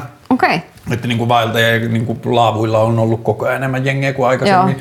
Mutta et se mikä siinä niin kuin pelkästään jo tällä niin kuin vähäisellä amatöörikokemuksella, mikä parantaa elämänlaatu ja mitä kannustaa kyllä ihmisiä tekemään on se, että kun jos elää vaan niin kuin tätä meidän tietynlaista tämmöistä kotityö, niin kuin sosiaalinen media, internet, bla bla arkea, niin se niin kuin illuusio siitä, että mikä on tärkeää, mistä elämä koostuu, muuttuu tosi harhaiseksi. Että jo lyhyt matka silleen metsään tai niin kuin irtiotto tästä niin kuin auttaa ravistelemaan sitä, joo, kuinka merkityksellinen joku internet-riita loppujen lopuksi on. Jep.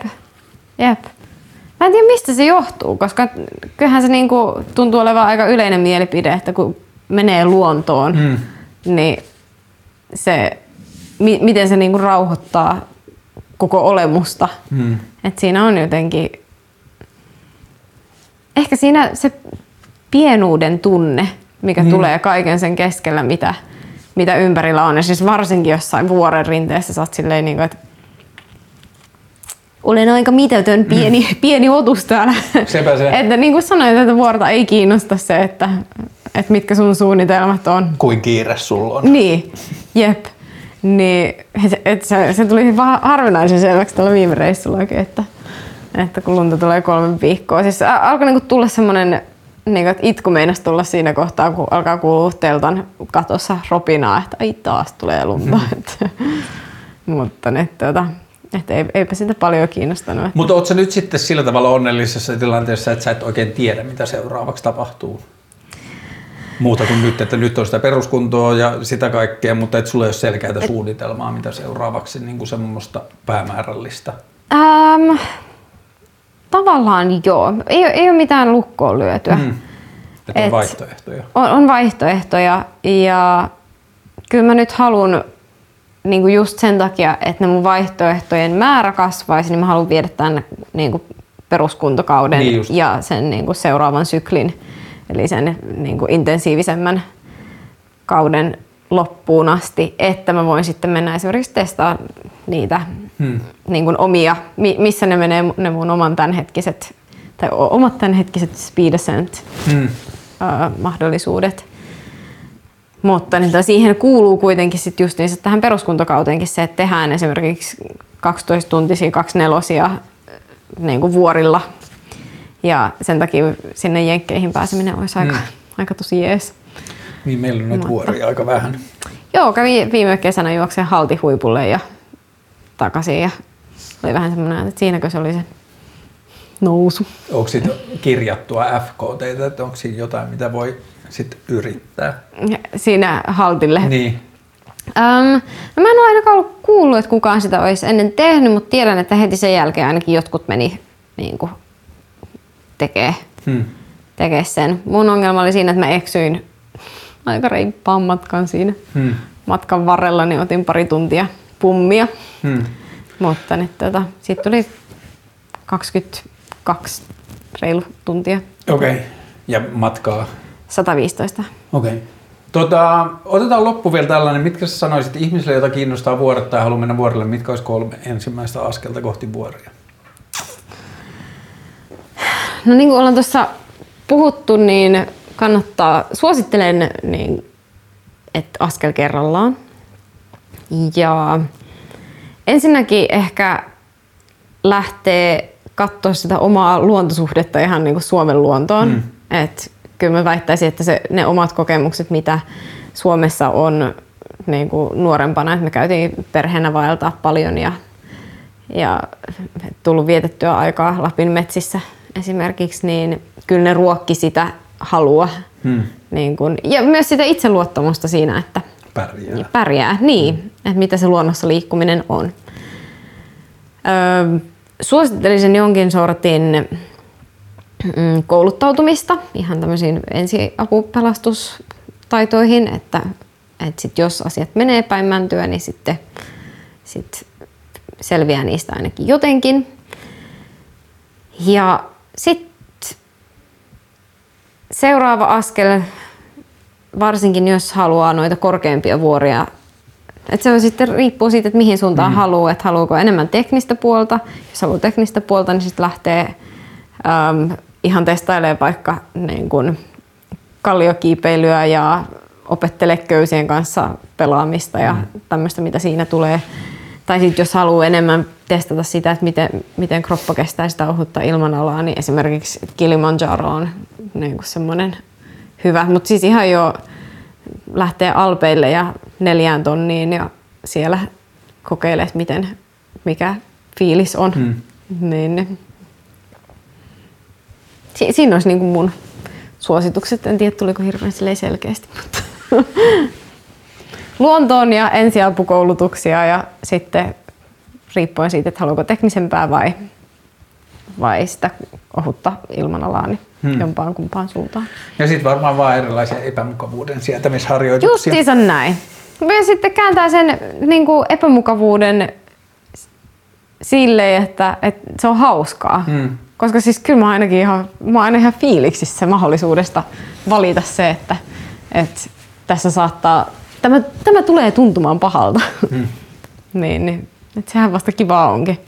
Mutta siinä täytyy aina miettiä silleen, että kun ihmiset kysyvät, miten kivun sieto, niin mulla on tämmöinen mittari. Että okei, ensinnäkin voinko mä kuolla tähän kipuun? Jos mä en voi kuolla, niin sitten seuraava on, että voiko tässä tulla pysyvä vamma. Jos ei voi tulla pysyvää vammaa, niin sitten se on vaan kivaa. Että sitten se on vaan osa sitä, että miten päästä seuraavaan tavoitteeseen. Joo, toi on yksi asia, mitä on niinku just skeittauksen kautta joutunut käsittelemään, että kun joku silleen trukin pultti tulee sääräluuhun tosi lujaa, niin se sattuu ihan tosi paljon. Se on ihan tosi vitun ikävää, mutta sitten se tietää, että se on niinku 20 minuuttia, niin se ei luultavasti, tai että niinku, et siitä voi ehkä tulla verta ja siinä voi olla joku niinku nahassa ryppiä vähän mustelmaa, mutta että esimerkiksi skeittaus onnistuu jo. Mutta sillä hetkellä, kun se kipu tulee, niin sitten se vie niinku kaiken keskittymiskyvyn. Joo, sääriluut on kyllä. Joo, ikävä. Tulee potkittua niitä itsekin tuolla. Hei, kiitti Lotta. Tämä oli mulla pitkään haaveessa. Mä oon tehnyt silloin 2 vuotta sitten, kun mä alkanut tekemään tätä ohjelmaa, niin sä oot ollut yksi ensimmäistä, kenen nimen mä oon kirjoittanut listaan. Superupeeta, että sä tulit. Kiitos. Mä luulen, että tää oli vielä oikea aika tulla. Että... Niin, että sä oot kerran vähän harjoitella. Niin. Hei, tuon kiitoksia. Kiitoksia. Kiitos.